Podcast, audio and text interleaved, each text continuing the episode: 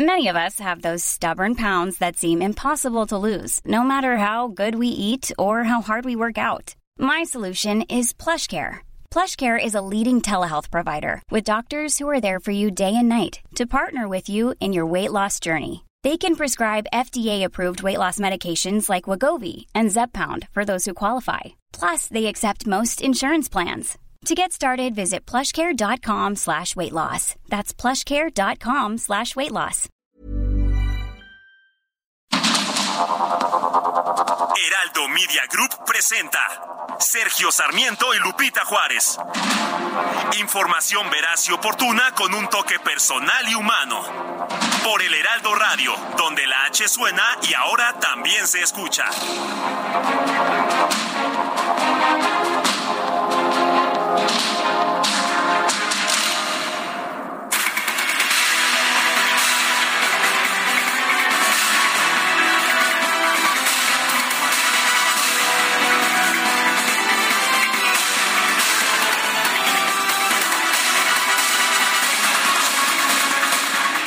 Son las 7 de la mañana en puntísimo de este miércoles 10 de mayo de 2023, Día de las Madres. Nosotros en México celebramos el Día de las Madres el 10 de mayo.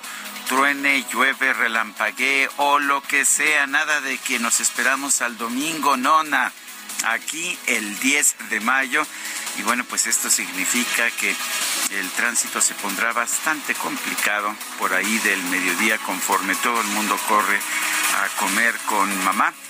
Y bueno, nosotros mientras tanto estamos transmitiendo aquí como todos los días y lo hacemos realmente con mucho gusto. Sí, soy Sergio Sarmiento. Lo invito a que se quede con nosotros porque estará bien informado y porque podrá pasar un rato agradable. Guadalupe Juárez, muy buen día. Hola, ¿qué tal, mi querido Sergio? Con el gusto de saludarte a ti, al igual que a nuestros amigos del auditorio. ¿Cómo les va? Muy buenos días, ya listos para festejar a la mamá. Oye, yo no sé, eh, algunas mamás se me hace que no fueron a trabajar. Eh, les dan el día, ¿verdad? Hoy me tocó. sí. A mí, estaba más vacío. A mí me tocó sensacional. Y estaba, además, hay muchos niños que no van a la escuela. aunque recuerdo. No sé si eso es una bendición o no, pero bueno. recuerdo alguna vez este mi madre hace ya mucho tiempo que decía, bueno, a ver si el día de las madres las maestras descansan y nos mandan a los chamacos, porque el día del maestro nos vuelven a mandar a los chamacos y no se quedan con ellos. Debería ser un regalazo, ¿no? Que los chavos este, se quedaran con las maestras. Pero bueno, oye, le voy a robar esta frase a una amiga que me la mandó muy temprano. Felicidades a todas las mamás, así en la tierra como en el cielo. Ah, así que qué pues. bonita frase y muchas felicidades a, a mi todas madre, las por mamás. supuesto a mis abuelas y bueno, a todo el mundo, ¿no? Todos tenemos a tu mamá que la conozco, a mi que mamacita, la adoro, que a mi mamacita, sí. Que la tienes y que hay que aprovecharla, hay que aprovecharla. cada día, cada día, mi querida Guadalupe. Oye, mi mamá es maestra y, y, mamá eh, y de todo. le digo directora, este y anexas. bueno, mira, ya no nos metamos en líos. ¿Te parece que mejor empecemos con la información de este miércoles 10 de mayo del 2023? Me parece muy bien y espero que todos la pasen a toda a todo dar. A toda, este, sí, a toda, a toda sí, mamá. sí, sí, muy bien, muy bien. Ah, bueno, pues vamos entonces con el resumen. A través de Twitter, el presidente Andrés Manuel López Obrador informó que en la conversación que sostuvo este martes con su homólogo de los Estados Unidos, Joe Biden, reafirmaron el compromiso de trabajar juntos en temas como migración con dimensión humanista y combate al tráfico de drogas y de armas. Además, el presidente López Obrador destacó que en este encuentro se abordó el tema de la cooperación para el bienestar de los pueblos más pobres del continente americano. En un comunicado, la Casa Blanca señaló que los presidentes Biden y López Obrador acordaron mantener el trabajo coordinado para reducir la aglomeración de migrantes en la frontera común. Vence mañana, se extingue mañana el título 42, será reemplazado por el tradicional título octavo hay diferencias legales, las estaremos discutiendo a lo largo de los próximos días. Bueno, y el Ejecutivo publicó en la edición vespertina del Diario Oficial de la Federación el decreto presidencial con el que se pone fin de la emergencia sanitaria nacional por COVID-19.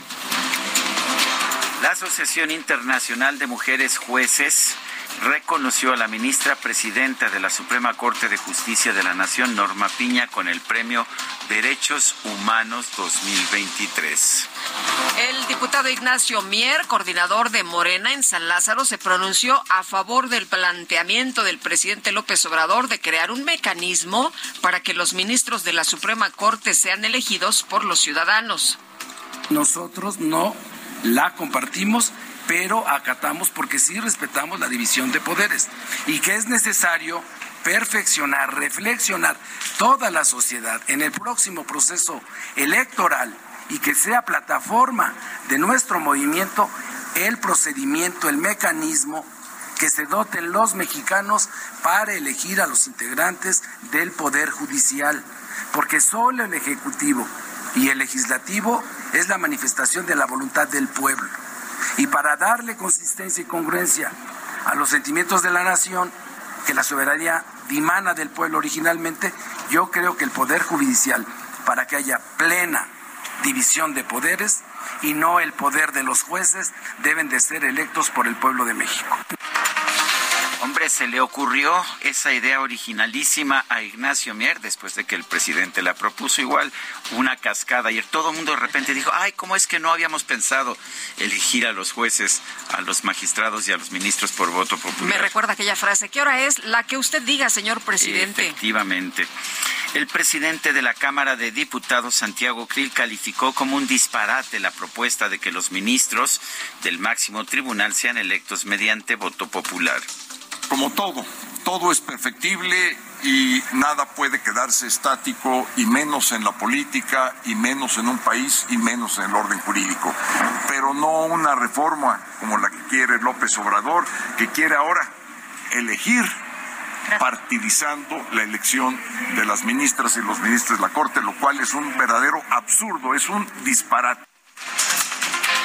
Bueno, los legisladores del PT y el Partido Verde advirtieron que van a impulsar, ¿qué cree usted? Una reforma al Poder Judicial y que van a buscar acabar con el fideicomiso de la Suprema Corte de Justicia.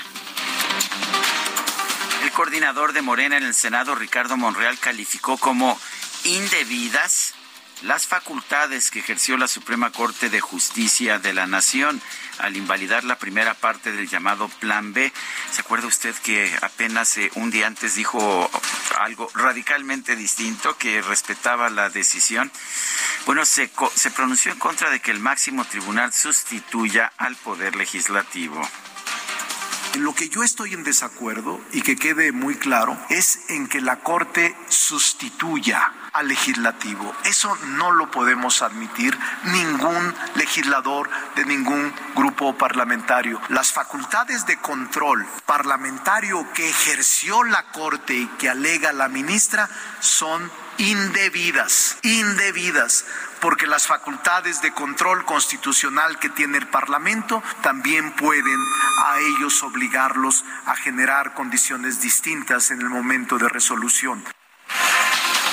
Diego Valadez, el investigador jurídico, uno de los juristas más importantes de México, dijo en Twitter en un desconcertante viraje político, el líder de la mayoría en el Senado amenaza con someter a juicio político a los integrantes de la Suprema Corte de Justicia.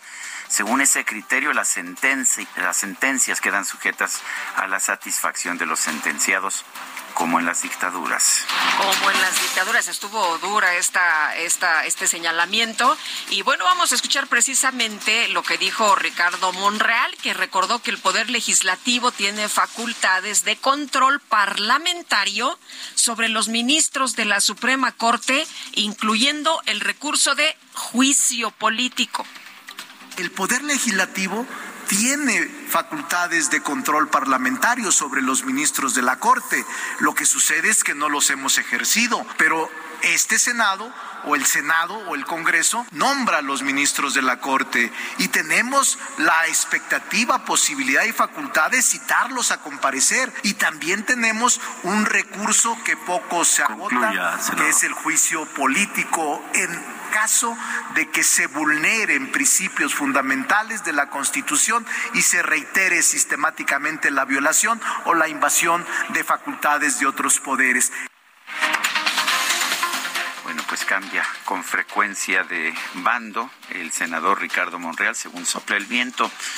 Eh, a nosotros nos ha dicho y públicamente siempre dijo, uno, que la reforma electoral del Plan B tenía serias inconsistencias constitucionales, dijo que él se negaba a apoyar en fast track esto, que se tenían que cumplir los trámites parlamentarios y ahora pues quiere juicio político. Bueno, ayer te acordarás que incluso mencionaba, bueno, revisen el sentido de mi voto, ¿no decía? Sí, sí, porque él votó en contra, de hecho, él, él no estuvo a favor. Bueno, la bancada del PAN en el Senado solicitó que la Fiscalía General de la República investigue al legislador morenista César Cravioto por haber agredido a la senadora Guadalupe Saldaña en la sesión del pasado 27 de abril. Presidente nacional del PRI, Alejandro Moreno, aplaudió el trabajo del Tribunal Electoral luego de que éste avaló las reformas a los estatutos de su partido que le permiten continuar en el cargo hasta 2024. Y el dirigente nacional de Morena, Mario Delgado, sostuvo una reunión con la bancada de su partido en San Lázaro. Advirtió que los legisladores que quieran buscar la reelección deben sumarse las campañas electorales en Coahuila y el Estado de México. ¿Qué, ¿Qué, van a hacer en este mes de mayo? Ya no hay sesiones. Entonces no quiero que se me vayan a aburrir, que se vayan a la lucha, al Estado de México y a Coahuila. Ahí les voy a avisar que Vamos a pasar lista para ver quién va y a dónde va y cuántos días va, porque seguramente todos en el 2024 pues van a querer ser candidatos. Y acuérdense que aquí en este partido amor con amor se paga. Entonces los quiero ver en Coahuila, los quiero ver en el Estado de México caminando en favor del movimiento que van a pasar lista. ¿Qué te parece? Vamos a pasar lista y el que esté, pues sale en la foto y el que no, pues ya veremos en las próximas elecciones porque pues todos van a querer hueso. Digo, todos van a querer que, Al fin que tenemos tómbola, ¿no? Imagínate nada más. Porque no, no, pues tampoco es necesario que los diputados sepan gran cosa, ¿no? Porque para eso se usa la tómbola. Mm, bueno. oye, y hay gente que ha estado ahí durante mucho tiempo y no le toca, ¿eh? eh y como tú dices, pues algunos son elegidos por tómbola. Por otro lado, Mario Delgado anunció que un día después de las elecciones en el Estado de México y Coahuila, el partido comenzará a organizarse para cumplir con el llamado Plan C, el cual consiste en ganar la presidencia y la mayoría calificada en el Congreso. El otro día de la elección vamos a arrancar con un gran plan nacional de organización para poder ganar la presidencia de la República y ganar la mayoría en las cámaras de diputados y de senadores y poder seguir avanzando con esta transformación, donde ya la agenda muy clara rumbo al 24 será la de garantizar la justicia en nuestro país, la impartición de justicia, con una corte que represente realmente al pueblo de México y deje de ser pues un grupo conservador que protege a la corrupción y a los peores intereses de este país que represente al pueblo de México o que responda a lo que quiere Morena. El secretario de Gobernación, Adán Augusto López, aseguró que en Morena sí hay reglas claras para la contienda por la candidatura presidencial del partido, contrario a lo que dijo el canciller Marcelo Ebrard, ya se están peleando entre ellos. Y a pesar de que un grupo de activistas bloqueó las puertas del Congreso de la Ciudad de México, la mayoría morenista aprobó la reforma que permite la ratificación en el cargo del actual titular de la Fiscalía Capitalina, Ernestina Godoy. La jefa de gobierno, Claudia Sheinbaum, aseguró que las protestas registradas afuera del Congreso capitalino fueron organizadas por quienes no quieren la justicia y defienden la impunidad. Quienes están manifestando afuera del Congreso pues es quienes eh, no quieren la justicia, quienes no están de acuerdo en que haya cero impunidad contra la corrupción. Pues es, es un grupo además muy pequeño, no es este las grandes manifestaciones. Y, entonces, eh, pues ya ahí que el Congreso defina qué es lo que va a hacer. La defensa legal del restaurante Bar La Polar firmó un acuerdo con la familia del comensal que fue asesinado en ese establecimiento el pasado 8 de enero a fin de desistir de cualquier acción legal por este caso. La fiscal general de Sonora, Claudia Indira Contreras Córdoba, anunció que después de compartir profundas reflexiones con el gobernador del estado, Alfonso Durazo, decidió presentar su renuncia al cargo. Un juez giró una orden de aprehensión contra Arturo Fuentes Vélez, ex secretario de Hacienda de Chihuahua, durante el mandato del exgobernador Javier Corral, por un presunto peculado de más de 98 millones de pesos. Un tribunal federal ordenó liberar a Héctor Palma Salazar, alias el Güero Palma, tras ser absuelto del delito de delincuencia organizada en el único proceso en su contra que seguía abierto. La Fiscalía General de la República informó que en Matamoros, Tamaulipas, fueron detenidos los hermanos Alan Alexis y Axel Alfredo Cárdenas Rodríguez, hijos del líder del cártel del Golfo, José Alfredo Cárdenas Martínez, alias El Contador. Las autoridades de Morelos confirmaron la detención de una ex policía municipal de San Luis Potosí y una mujer por su presunta responsabilidad en el secuestro y asesinato del hermano de la diputada local de Morena, Macrina Vallejo Bello. Un jurado de los Estados Unidos encontró al expresidente Donald Trump responsable de abuso sexual y difamación en agravio de la escritora y periodista E. Jean Carroll. El eh, señor Trump dice que pues estos son puros golpeteos políticos. La Asamblea Nacional de Ecuador aprobó continuar el proceso de juicio político contra el presidente Guillermo Lazo por presunta malversación de fondos públicos. En información de los deportes, el Real Madrid empató a un gol con el Manchester City en el juego de ida de la semifinal de la UEFA Champions League. Y ayer martes falleció una leyenda del fútbol mexicano. Antonio Latota Carvajal tenía 93 años. Fue el primer jugador en el mundo que disputó cinco copas mundiales. Siete de la mañana con 16 minutos.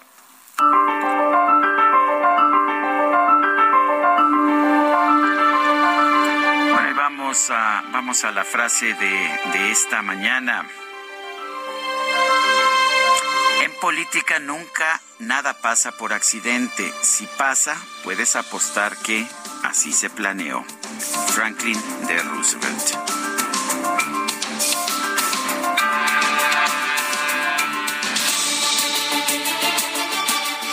Bueno, y las preguntas ayer, ayer preguntábamos en este espacio, ¿cuál es su opinión sobre el fallo de la Suprema Corte que invalidó las dos primeras leyes del Plan B de reforma electoral? Acertado, nos dijo el 94.7%, equivocado 4.3%, no sabemos 1.1%, recibimos 6.368 participaciones. La que sigue, por favor. Claro que sí, mi querido DJ Kike, esta mañana ya coloqué en mi cuenta personal de Twitter arroba Sergio Sarmiento la siguiente pregunta. ¿Está usted de acuerdo en que los ministros de la Suprema Corte sean electos por voto popular? Sí nos dice el 8.5%, no 89.9%, quién sabe 1.6%. En 49 minutos llevamos 2.058 votos. Las destacadas de El Heraldo de México.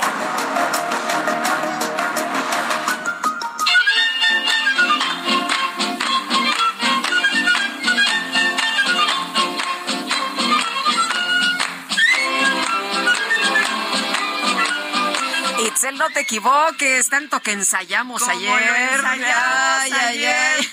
Como lo ensayamos hoy desde las 6 de la mañana, para el- listas para el festival, para el baile, para el 10 de mayo. Felicidades a todas las. Tú a la derecha y yo a la izquierda, hombre. Ya nos chocamos, ¿verdad? Híjole, bueno, seguiremos practicando esta mañana. Muy buenos días, Lupita, Sergio, queridos destacalovers. Esta mañana me robo el mensaje del profesor Fernández que nos manda un abrazo a todas las mamás mexicanas, a quienes están y a las que en el cielo nos bendicen. Así que un abrazo en especial a la mamá de nuestra compañera Angelina Negrete, que aparte hoy es su cumpleaños, Amparo Ramírez. Le toca doble regalo, señora Amparo, que no le den gato por liebre, no le den un solo regalo. Doble, regalo. doble. Doble regalo esta mañana y a las mamás de toda la producción, Amparo, Berenice, Cristina, Diana y Hermila, un fuerte abrazo. Y a todas las mamás del auditorio que, híjole, están lloviendo los comentarios en el WhatsApp para mandar felicitaciones, así que... Ahorita nos los echamos rapidito, sí. Claro que sí, y a pesar de que es 10 de mayo, estamos en vivo y traemos mucha información. No me digas que estás trabajando como siempre. Tenemos que trabajar, nosotros sí trabajamos, así que comenzamos con las destacadas del Heraldo de México. En primera plana, AMLO quiere carro completo para Morena ante el revés en la Corte. Llamó a sus simpatizantes a que en 2024 voten parejo para ganar el Congreso y reformar el Poder Judicial. País, INA contra subasta, buscan frenar venta de piezas. México denuncia ante la Fiscalía General de la República y pide ayuda a la Interpol y Cancillería. Ciudad de México, Congreso Capitalino avalan proceso de ratificación. La reforma establece que el Consejo Ciudadano evaluará el desempeño de la fiscal y emitirá su opinión. Estados, riesgo para embarazo, aire sucio perjudica a bebés, contaminantes en el ambiente dañan desarrollo de infantes y elevan el riesgo de preeclampsia, abortos y partos prematuros en las madres. Orbe, crisis fronteriza. Estados Unidos alista freno a los migrantes. Las autoridades han sumado más efectivos para vigilar la zona fronteriza. Meta, Amateur apoyan a nadadores. Nelson Vargas presenta el fideicomiso Top 16 para asistir a deportistas rumbo a París. Y finalmente, en mercados, relevo, nuevo titular en la CONSAR, la Secretaría de Hacienda y Crédito Público dio a conocer que Julio César Cervantes Parra será el nuevo presidente de la Comisión Nacional de Sistema de Ahorro para el Retiro. Lupita, Sergio, amigos, hasta aquí las destacadas del Heraldo. Feliz miércoles. Gracias, Itzel, muy buenos días. Son las 7 de la mañana con 21 minutos.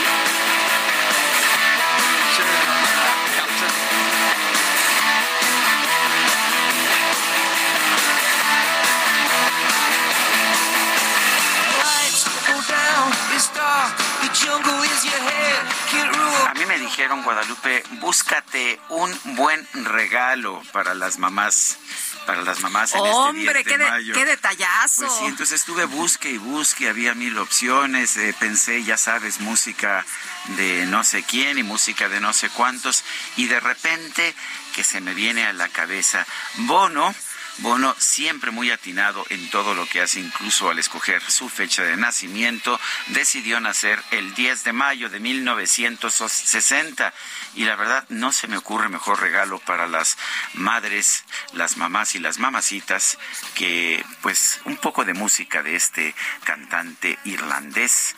Me lo quedo. ¿Te lo Me lo quedo. Me parece bien. Yo sabía que estarías de acuerdo con un servidor, mi querida Guadalupe. Pues espero que lo disfruten. Bueno, pues Bono nació en Dublín, allá en Irlanda, el 10 de mayo de 1960 fundador de, y vocalista del grupo de rock U2. Además ha sido activista social y político comprometido con el combate a la pobreza en África. Y bueno, el éxito de su banda U2 ha sido excepcional. Recuerdo en alguna ocasión que se estaba discutiendo temas económicos de Irlanda y preguntaban sobre el Producto Interno Bruto de Irlanda y la pregunta que hacían es, bueno, ¿contamos a Bono o contamos a YouTube o no contamos a YouTube? Porque la diferencia ¿Con es muy sin? grande, con o sin, realmente muy grande. Estamos empezando con esta que se llama Vértigo y si te parece, Guadalupe, vamos a estar escuchando a Bono y a la banda YouTube. Le recuerdo, nuestro número de WhatsApp es el 55 2010 9647. Repito, 55 2010 9647. En Twitter nos puede usted seguir en arroba Sergio. Bueno, y vámonos a las calles. Ya está trabajando muy tempranito porque le fue a llevar serenata a las mamacitas y a las mamás. Javier Ruiz, mi querido Javier, ¿cómo estás? Muy buenos días. Muy bien, Lupita, Sergio, ¿qué tal? Excelente mañana y feliz Día de las Madres para todos, por supuesto. Efectivamente, hoy madrugamos, Lupita, y prácticamente recorrimos todo, lo que es la Avenida Congreso de la Unión, desde la zona del viaducto Miguel Alemán y esto en dirección hacia la zona de Baja California. Les puedo mencionar que todavía el avance es bastante aceptable, incluso llegando al mercado de Jamaica. Muchas personas pues sí están acudiendo, por supuesto, a comprar flores, sin embargo, pues están estacionando en los carriles de extrema derecha. Todavía el avance es constante, donde sí tenemos problemas es sobre el viaducto Río de la Ciudad, prácticamente desde el eje 3 Oriente y para llegar hacia el Congreso de la Unión o más adelante hacia la calzada Muy de bien. Tlalpan. Sí, el avance sí es complicado, Lupita, Sergio. Gracias. Vamos a una pausa y regresamos.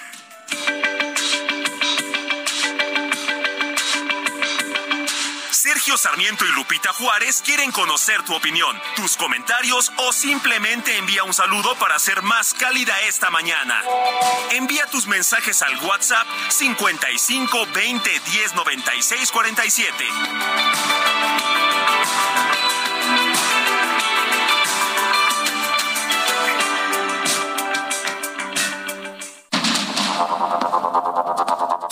Con Sergio Sarmiento y Lupita Juárez por el Heraldo Radio.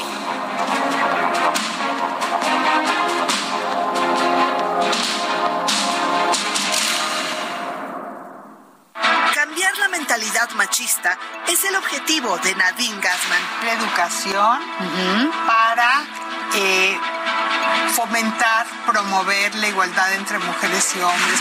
La igualdad es la vía que sigue el Instituto Nacional de las Mujeres.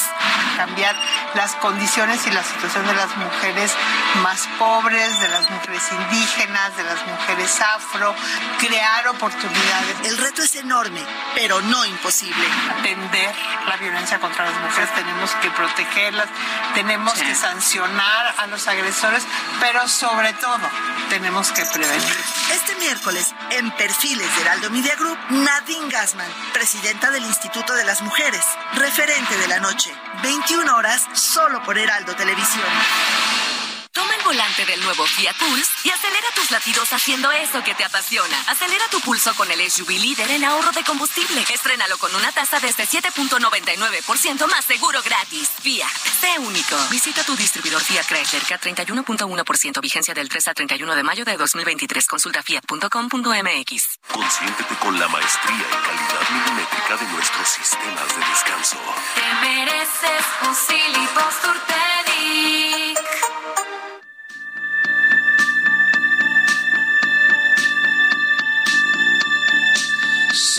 stone set in your eyes. See the thorn twist in your side. I'll wait for you.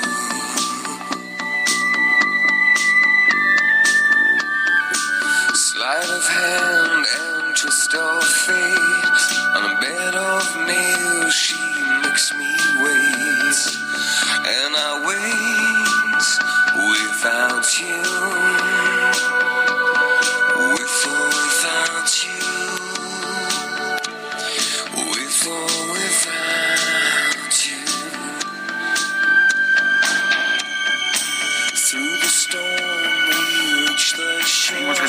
Música de YouTube con Bono.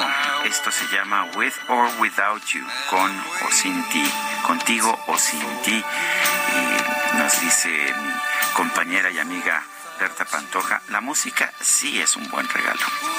Mm, ¿Qué tal? Felicidades Está a Berta. gustando, está gustando. Felicidades a Berta también. Magnífica mamá, la verdad. El otro día la vi, le pude dar un abrazote. Sí, sí, me sí, parece sí. muy bien. Oye, y vámonos a los mensajes, dice una persona de nuestro auditorio, Sergio Lupita, saludos de Jesús Chapa Delgado. López Obrador está cometiendo un delito al promover abiertamente el voto a favor de Morena desde su púlpito mañanero. El presidente está abusando abiertamente de su poder. Pero pues no le vengan con que la ley es la ley, ¿no? Él dice que puede hacer todo lo que él quiera, para eso es presidente. Dice Ignacio Fonseca, ¿cuándo será devuelto al pueblo lo robado por Segalmex? Corrupción e impunidad se fortalece en el gobierno de AMLO. Roberto Vázquez aquí reportándonos desde el estado de Tlaxcala, lugar común tal vez porque esto debiera ser diario, pero igual con mucho gusto, con todo respeto y con infinita alegría. Abrazo y beso para todas, estén o no en este plano. Así también para doña Tere, la mía. Y bueno, ayer en la conferencia de prensa de la mañana el presidente López Obrador dijo que el Poder Judicial no tiene remedio, que está podrido. Eh, de hecho, posteriormente señaló que había que elegir a los, a los ministros de la Suprema Corte por voto popular. Dice que así se hacía eh, con la Constitución de 1857, aunque de inmediato varios juristas ah, empezaron a cuestionar esa afirmación. En fin, vamos a conversar con José Elías Romero Apis, abogado constitucionalista. José Elías, gracias por tomar nuestra llamada. ¿Piensas tú que la Suprema Corte de Justicia, el Poder Judicial, no tiene remedio, que está podrida la Suprema Corte de Justicia de la Nación? Muy buenos días, Sergio, muy buenos días, Lupita. Me da mucho gusto platicar con ustedes y con su auditorio. Igualmente, gracias. Buenos días. Yo creo que esta desaveniencia que estamos viendo ahorita entre los diversos poderes, entre el legislativo y la corte, entre el ejecutivo y la corte, era algo muy anunciado, es decir, no es una sorpresa. Sabíamos cómo iba a resolver la corte, lo sabía el Congreso, lo sabían los eh, ministros, sabíamos que iba a haber estas reacciones, todos lo sabían, no nos sorprende en política es muy normal que cuando la gente no somos complacidos, nos irritemos, nos, nos molestemos. ¿Qué puede, por qué se provocó esto? Pues se provocó porque el Congreso hizo mal su trabajo. Les dieron una orden, en lugar de cumplirla bien, la cumplieron mal. Resultó que era indefendible ante la Corte lo que hicieron al violentar, al alterar el proceso legislativo tan fácil que hubiera sido obedecer bien y obedecieron mal es como si te encargan limpiar zapatos y en lugar de bolearnos los lijas eran indefendibles. Y eso pues provocó la, los resultados que ahora estamos viendo. Y los enojos pues no son tampoco insólitos. La historia eh, política de la humanidad está llena de desobediencias, con de obediencias con diferencia de que unos obedecen bien y otros obedecen mal. La Corte ha sufrido muchos embates a través de la historia. Juárez, a quien mencionabas, fue acosado eh, en su tiempo cuando era presidente de la Corte. Victoriano Huerta la tomó contra el presidente de la Corte. Ernesto Cedillo destituyó a todos los ministros de la Corte. Es decir, las cosas no son tan nuevas ni somos tan distintos. Eh, en fin, eh, no estamos viviendo tiempos insólitos. La cuestión es que, perdóname, No, no, dime, dime, la cuestión es que qué? La cuestión es que cuando en política se pelean eh, gentes de distinto peso, de distinto poder, el poderoso tiene muy poco que ganar y el débil tiene mucho que ganar. En este caso, con estas zafarranchos que estamos viendo verbales, quienes están ganando son los ministros de la Corte. Oye, se les está convirtiendo en próceres eh, nacionales, cuando antes eran casi eh, ignorados ya. Sí nadie sabía, ¿no? Que había ministros, ni que había corte, ni que la Suprema Corte hacía lo que hacía, eh, por lo menos no hasta hace algunos meses eh, eh, en el común de, la gente. José Elías, quiero preguntarte dos cosas. Uno, ¿cómo ves la declaración de Ricardo Monreal que el día de ayer dice que pues el legislativo tiene facultades de control parlamentario sobre la Corte y uno es el juicio político? Bueno, a través del juicio político, si es que tienen los números suficientes, me imagino que, el senador ya calculó, pueden destituir a toda la corte, a todos los ministros, pueden destituir incluso a todos los gobernadores que no les caigan bien, a todos los legisladores que no les caigan bien. Es decir, eso podrían hacerlo en un proceso que además no es tardado, ¿eh? es muy muy rápido si lo aceleran y, y ya vemos que el Congreso sabe acelerar las cosas y trabajar hasta de noche. Podría hacerlo muy, muy rápido. Eh, sí, sí es posible. Sí es posible. E- ese juicio político- Números muy altos, ¿eh? Dos terceras partes del, del Senado. Ah, se requieren dos terceras partes, pero no las tienen. No, no es mayoría simple para hacerle juicio político. No, no, no, no, para, para una sentencia condenatoria se requieren dos terceras partes. Oye, y, y otra cosa, eh, decía Diego Valadez que, pues entonces las sentencias quedan sujetas a la satisfacción de los sentenciados, como en las dictaduras. Bueno, digamos que en casi todo, tanto en las dictaduras como en las democracias, en un pleito judicial a todos nos gusta ganar y a todos nos molesta perder. El problema es que a veces perdemos porque los jueces actuaron mal, pero en ocasiones perdemos por nuestros propios errores. Y aquí te repito, eran indefendibles. Hasta los propios ministros que quisieron defenderlo no pudieron. Eh, Es, es- es, eh, casi parecía a propósito, porque, a ver, el presidente tenía las mayorías en las dos cámaras para apro- aprobar su plan B sin violar los, la- las reglas parlamentarias. Hubo una decisión, ¿no es así?, para violar las reglas parlamentarias. A ver, no les permitieron ni a sus diputados tiempo para leer las iniciativas. Exactamente, fue, eh, si me permites un ejemplo, Sergio, fue como tirar un penalti sin portero y lo fallaron. Eh, José Elías, eh, quitarle el presupuesto ha sido una de las reacciones. El día de ayer escuchábamos esto eh, de, de- de presidencia. Eh, quitarle el presupuesto, bajarle el dinero a, a la Suprema Corte, a los ministros. ¿Qué te parece este tipo de reacciones?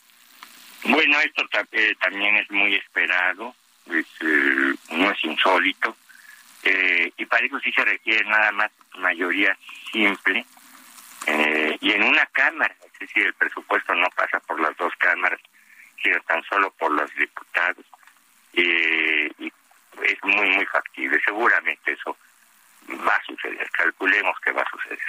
Ahora, lo que tú nos planteas es, a ver, no hay que espantarse. En la política esto sucede, esto ha ocurrido a lo largo de toda la historia, eh, se ha señalado, eh, se ha perseguido, se ha enfrentado con los ministros de la Corte, con el presidente de la Corte. O sea, esto no es inédito. Esto, a lo mejor para quienes lo estamos viendo en estos momentos, pues pareciera inédito, ¿no? Exactamente, no quiero decir que sea grato, ni que sea productivo, ni que sea benéfico para la nación, pero tampoco es insólito, ¿verdad? Es decir, tiene costos y costos muy graves, es decir, un pleito entre los poderes cuesta mucho en las calificaciones políticas, en las calificaciones económicas, imagínate que se decida eh, destituir a la Corte pues inmediatamente las calificadores económicas nos van a bajar todo, nos va a costar hasta en la deuda. Es decir, eh, tiene muchas consecuencias de tipo eh, político, económico, social. Pues como siempre, José, eh, José Elías Romero Apis, abogado constitucionalista, gracias por conversar con nosotros. Un fuerte abrazo, José Elías. Muchísimas gracias para ustedes y que sea un muy buen día para todos. Muchas gracias. Y bueno, me quedo con esto que, que comentó José Elías Romero Apis, pues que están haciendo eh, prácticamente héroes a los ministros. Bueno, el senador de Morena, Ricardo Monreal, enlistó 40 excesos y privilegios de los ministros de la Suprema Corte de Justicia de la Nación. Misael Zavala, te escuchamos. Muy buenos días. Muy buenos días, Lupita. Buenos días, Sergio. Efectivamente, Lupita, pues durante la sesión ordinaria de la Comisión Permanente y el debate sobre la decisión de la Corte de echar abajo la primera parte del Plan B electoral, el senador Ricardo Monreal acusó que la Corte en el poder está instalada una casta llena de privilegios y enumeró pues al menos 40 excesos que hay de parte de los ministros de la Suprema Corte de Justicia de la Nación. Incluso el senador Ricardo Monreal amagó pues con un juicio político hacia los ministros, ya que dijo pues que el Senado de la República tiene esas facultades. También criticó a la oposición por aplaudir como focas la decisión del Poder Judicial que afecta la credibilidad de un pueblo y que aleja a un poder fuera de la realidad. Algunos de los supuestos excesos que expuso Monreal de los ministros de la Suprema Corte, pues son sueldos de 300 mil pesos por mes, aguinaldos de casi 6 mil pesos anuales, también prima vacacional de casi 100 mil pesos, un fondo para comer en restaurantes de lujo de casi 80 mil pesos, dos vehículos blindados tipo Suburban por cada uno de los eh, ministros de la Suprema Corte también pago por riesgos de más de 640 mil pesos, apoyos por, por, eh, por cobro de gasolina por 22 mil pesos por mes y entre otros también dijo que se les da seis teléfonos celulares, celulares de gama alta, no solamente para los ministros, sino también para sus familiares. Monreal concluyó expresando que los ministros al concluir su encargo tendrán un sueldo de 100%, además las camionetas suburban que pues les da y les asigna la Suprema Corte se las pueden llevar a casa. En esta sesión de la Comisión Permanente de Sergio Lupita también pues hubo un choque por parte de Morena y la oposición debido al supuesto golpismo de la Suprema Corte de Justicia de la Nación tras la resolución de echar abajo el plan B en materia electoral. En este sentido, pues el diputado por el Partido del Trabajo, Reginaldo Sandoval, calificó la resolución de la Corte como un golpe de Estado al Poder Legislativo y en este sentido pues también respondió el senador por Movimiento Ciudadano, Noé Castañón, quien dijo que los ministros sí pueden legislar y corregir la plana al atropello que se avaló en el Congreso por Morena y sus aliados, en referencia pues al plan B electoral del presidente Andrés Manuel López Obrador. Sergio Lupita, hasta aquí la información. Misael, muchas gracias, buenos días. Gracias, buen día. Siete con cuarenta y cinco minutos, vámonos a las calles de la Ciudad de México. Gerardo Galicia está allá por el sur. Gerardo, cuéntanos. Así es, Sergio Lupita, excelente mañana. Y tenemos una fuerte fuga de agua potable en la calle Xotepingo, casi en su cruce con la casa de Tlalpan. Desde varios puntos está brotando el agua, es agua limpia, es agua potable, y esto ha provocado que varios de los vecinos, eh, al ver el desperdicio de líquido, salgan con algunas cubetas para poderlo rescatar y comenzar a lavar algunas tiendas, incluso sus vehículos. Esto ocurre en la calle Xotepingo, es perímetro de la colonia Emiliano Zapata. La buena noticia es que ya llegó la Brigada de Detección y Reparación de Fugas de Agua del Sistema de Aguas de la Ciudad de México y en breve esta fuga comenzará a ser reparada para nuestros amigos que van a utilizar la calle Xotepingo. Únicamente habrá que manejar con precaución por el cruce constante de personas que buscan evitar los enormes charcos que se están generando. Y por lo pronto, el reporte. Muy bien, Gerardo Galicia, muchísimas gracias. Son las 7 de la mañana con 46 minutos. Abogado, Puma, pambolero y alcalde de Benito Juárez. Y pues un día literal toqué, me abrieron la puerta y ahí llegué al pan. La seguridad pública es la carta de presentación de Santiago Taboada. Un equipo de trabajo que logró reelegirse en mi caso, con más del 70% de la aprobación de la gente. Para nadie es un secreto que quiere ser jefe de gobierno. Yo difiero mucho con el gobierno desde que yo decidí levantar la mano para gobernar esta ciudad, pero hay que llevar muchas cosas de las que hacen en Benito Juárez a toda la Ciudad de México. En perfiles CDMX de Heraldo Media Group, Santiago Taboada, alcalde en Benito Juárez, este jueves, 12 horas. Reporte H, solo por Heraldo Televisión.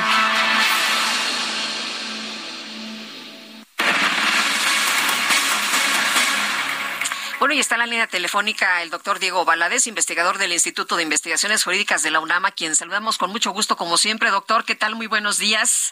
Lupita, qué gusto tan grande. Buenos días. Gracias por invitarme. El doctor, primero lo que nos llamó la atención fue ayer este, pues este mensaje que usted subió a sus redes sociales, esto de, pues según el, el criterio eh, del juicio político a ministros, las sentencias quedan sujetas a la satisfacción de los sentenciados, como en las dictaduras. Cuéntenos de esta declaración. Con todo gusto. Llevamos ya muchos años en, medio de una especie de estridentismo político protagonizado por las altas figuras de la política nacional y encabezadas por el presidente de la República. Pero hasta este momento se había registrado una voz eh, mesurada, prudente, ciertamente firme y, muy de acuerdo con las líneas de su partido, lo cual es muy respetable pero el líder del Senado había mantenido una actitud consecuente con las características de un órgano plural como el que eh, encabeza como líder de la fracción mayoritaria, hablando siempre de pluralismo, de respeto, de diálogo, de conciliación. Y ayer, en un cambio inusitado, hace un planteamiento que ni siquiera en los cuatro años precedentes habíamos escuchado, lo voy a plantear en otros términos el presidente de la República por la mañana anuncia que enviará, me refiero a la mañana de ayer, anuncia que enviará una iniciativa para modificar la estructura e incluso la designación de los integrantes de la Suprema Corte de Justicia. Y eso es eh, válido y es legítimo. El presidente puede mandar todas las iniciativas que considere y ya los órganos del poder sabrán si aceptan o no esos planteamientos. Pero lo que nos dejó ver por la tarde el líder del Senado, a mí me resultó estremecedor, porque ya no habla de cambiar en el futuro la integración de la Corte, sino de remover a los actuales ministros. Y eso mediante un juicio político que si vemos cómo está regulado en la Constitución, pues podremos advertir que se adecua a los términos y a los procedimientos con los que se ha procedido últimamente. Porque para incoar el juicio político basta con que la mayoría de los diputados presentes así lo acuerden. Y ya sabemos que eh, así ha ocurrido en fechas recientes. Y luego la resolución eh, por parte del Senado investido como jurado de sentencia se toma por dos tercios, pero también de los miembros presentes. Y ya sabemos cómo se llevaron a cabo las sesiones de hace unos días. O sea que si se impide la presencia de los senadores eh, de oposición, por ejemplo, pues la mayoría de Morena puede hacer lo que se le antoje. Eh, Sergio, eso es lo que yo entendí. Ya después de que hemos visto todo lo visto y de que se nos anuncia de una manera tan abrupta y por parte de una persona que se ha caracterizado durante varios años por su espíritu de conciliación, pues me resultó alarmante. Y por eso hice referencia a que esto se produce en espacios dictatoriales y lo hemos visto cómo se ha llevado a cabo en Nicaragua, por ejemplo, donde no hubo ninguna consideración para con los eh, juzgadores constitucionales y en efecto se les defenestró sin mayor trámite.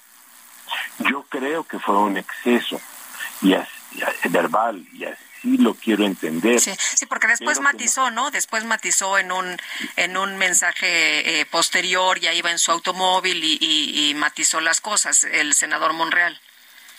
Sí, eh, espero que no haya sido solo un anuncio, estos llamados globos sonda para ver cómo se reciben. Y, y, tengo la, el deseo como persona, como ciudadano, como abogado, de que haya sido una expresión impremeditada y no el anuncio de una tragedia.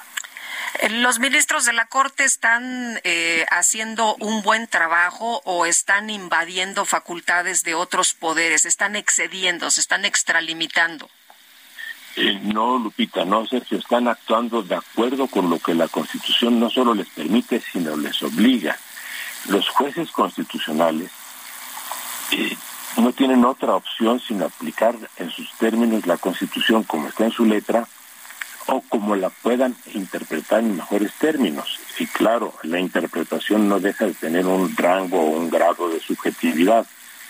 Pero de todas maneras, el juez constitucional es con el que contamos en México desde 1995, ha caracterizado en estos años de ejercicio ejemplar por su apego a la norma constitucional. Y cuando lo que está valorando es el que una eh, sesión se haya dado, eh, se haya llevado a cabo sin que se haya conocido la agenda, sin que se hayan publicado los eh, textos a discutir, sin que se haya cumplido con lo que establece la propia normativa del Congreso y de cada una de las cámaras y, no se haya aplicado lo que la Constitución dice. En su artículo 72, dice que las leyes deben ser aprobadas observándose la ley del Congreso y sus reglamentos, viéndose la forma, los intervalos y el modo de proceder en las discusiones y en las votaciones. Si esto no se cumplió, el artículo 72 quedó eh, violentado y los jueces constitucionales, en este caso nuestros ministros, están obligados, no es potestativo de ellos, están obligados a decir qué pasó y por tanto qué consecuencia hay. Si lo que pasó fue que no se cumplió con los requisitos establecidos por la Constitución, la consecuencia es la invalidez de la norma. Que luego se diga, como varias senadoras y diputadas y diputados y diputadas eh, y senadores plantearon en el sentido de que los ministros no son elegidos y no tienen por qué enmendarle la plana a los que sí lo son, pues simplemente se está desconociendo lo que dice la Constitución. Eh, la Constitución desde 1900, desde 1847 cuando se introdujo el concepto de, de amparo a la Constitución establece que los jueces pueden determinar que un acto del poder el poder legislativo. Diego Valadez, es inconstitucional. Vamos a tener que ir a una pausa. Me gustaría que pudieras permanecer con nosotros unos minutos más para continuar esta conversación. Nosotros, mientras tanto, tenemos que ir a una pausa a nivel nacional. Regresamos en un momento más.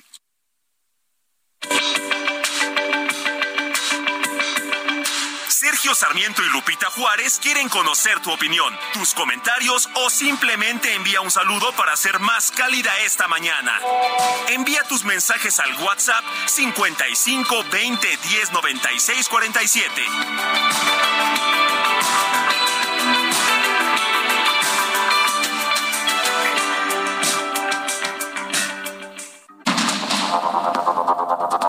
Continuamos con Sergio Sarmiento y Lupita Juárez por el Heraldo Radio.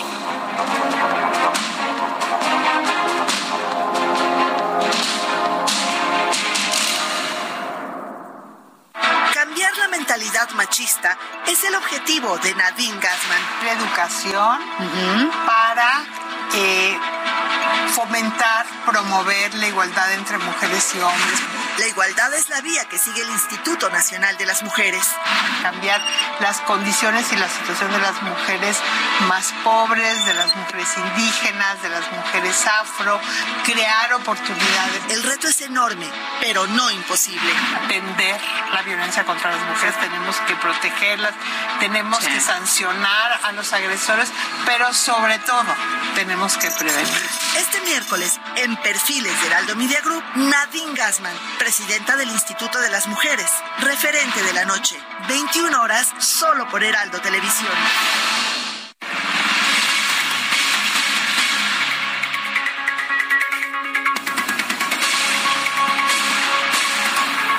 Son las ocho 8 de la mañana con un minuto. Continuamos con el doctor Diego Valadez, investigador del Instituto de Investigaciones Jurídicas de la UNAM. Perdón, eh, Diego, eh, quiero que eh, explicarte que como vamos a pausa en muchas ciudades de la República, tenemos que ir exactamente en un momento para ir todos de la mano.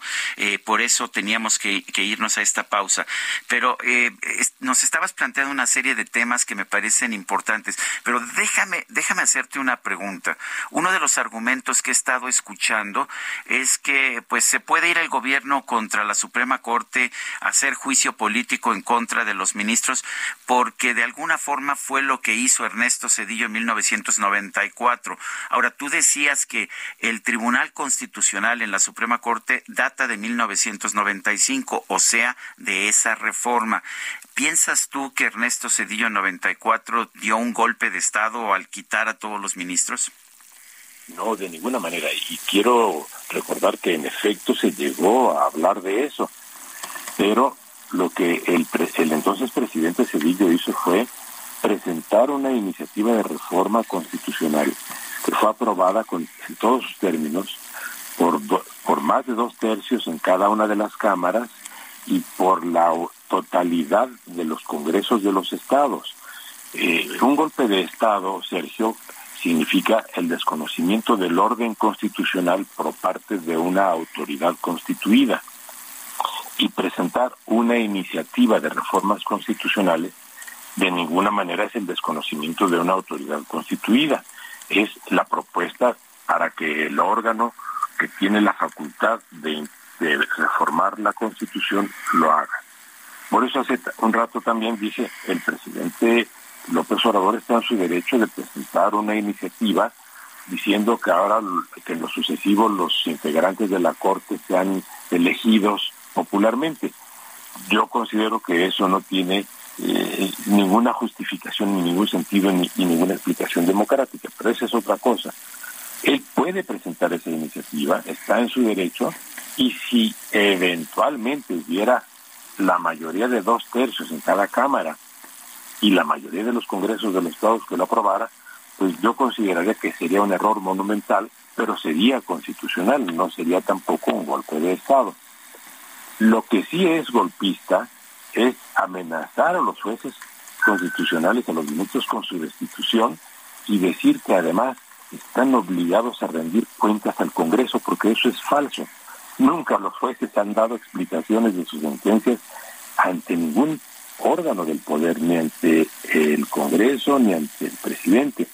Se hacía en el absolutismo, en los tiempos previos al constitucionalismo moderno y contemporáneo.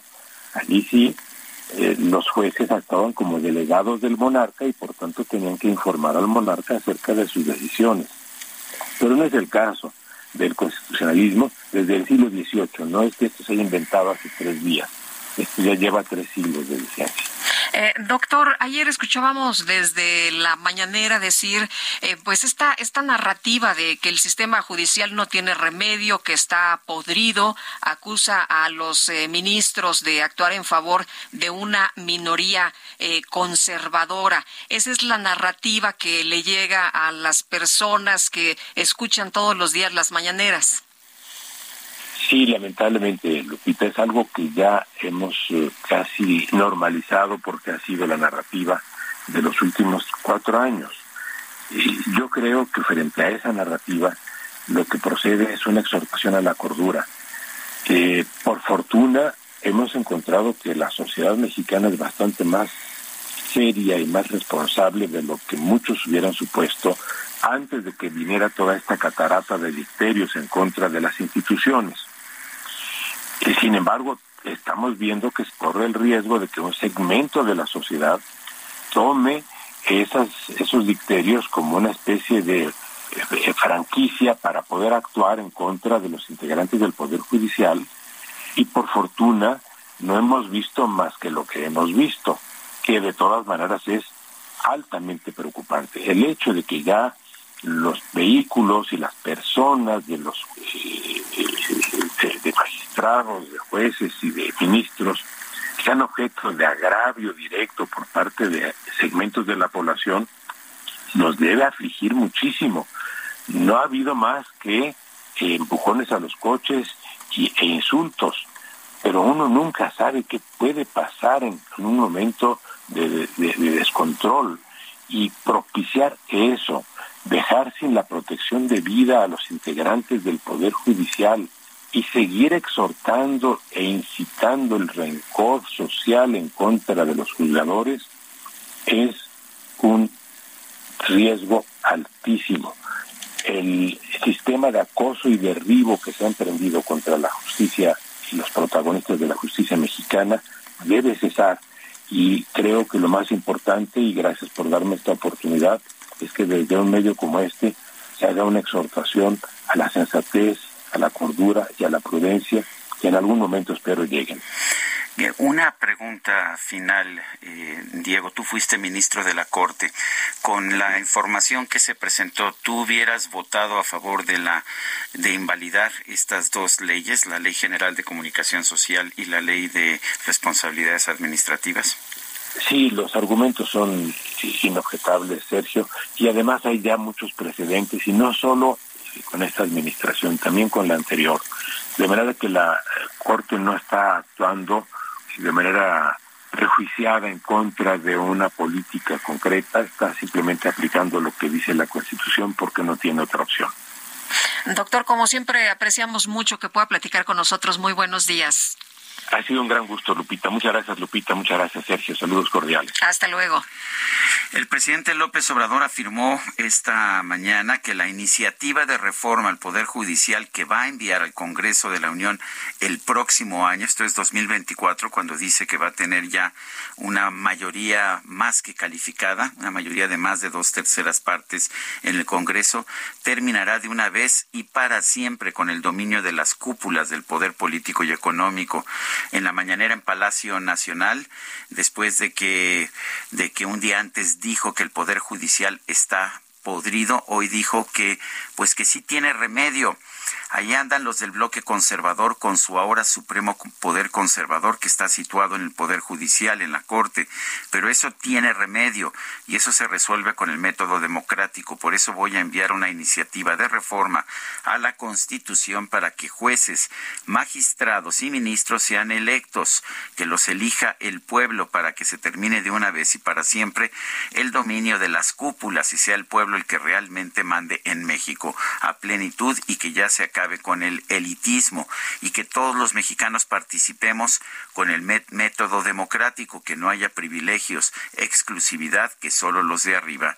Decían, que sea todo el pueblo.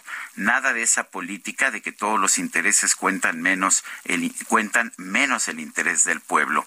López Obrador planea enviar esta iniciativa de reforma en septiembre del 2024, antes de terminar su sexenio. Para ello espera que meses antes, en junio de ese año, Morena y sus aliados ganen la mayoría calificada en el Senado y en la Cámara de Diputados para hacer reformas constitucionales sin el apoyo de la oposición. Son las 8 de la mañana con 10 minutos. Descubre el soporte ideal para un sueño saludable toda la noche. Te mereces un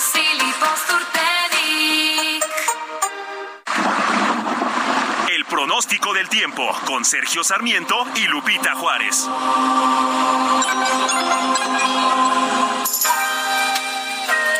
Javier Rodríguez, meteorólogo del Servicio Meteorológico Nacional de la Conagua. ¿Cómo estás? Muy buenos días. Cuéntanos cómo va a estar esta jornada, cómo nos va a tratar el clima. Claro que sí, muy buen día, Lupita, muy buen día, Sergio. Aquí desde el Servicio Meteorológico Nacional les informo que este 10 de mayo tendremos al Frente Frío número 54 de esta temporada. Se estará desplazando sobre el noroeste del país y ocasionará vientos con rachas que irán desde los 60 hasta los 90 kilómetros por hora, con algunas polvaneras Baja California, Sonora y Chihuahua. Además, una línea seca sobre el norte de México, en combinación con inestabilidad de niveles altos de la atmósfera, provocarán lluvias con intervalos de chubascos, tormentas eléctricas y posible caída de granizo en Coahuila, Nuevo León y Tamaulipas. Se recomienda estar atentos principalmente en el norte de dichas entidades, ya que existen condiciones para la posible formación de torbellinos o tornados. Por otra parte, canales de baja presión sobre el oriente, sur y sureste del país y el ingreso de humedad proveniente del Océano Pacífico y el Golfo de México generarán chubascos acompañados de actividad eléctrica y posible caída de granizo también en dichas regiones, con lluvias puntuales fuertes en Puebla, Veracruz, Oaxaca y Chiapas. Finalmente prevalecerán los efectos de la segunda onda de calor sobre el occidente, centro, sur y sureste de la República Mexicana, incluida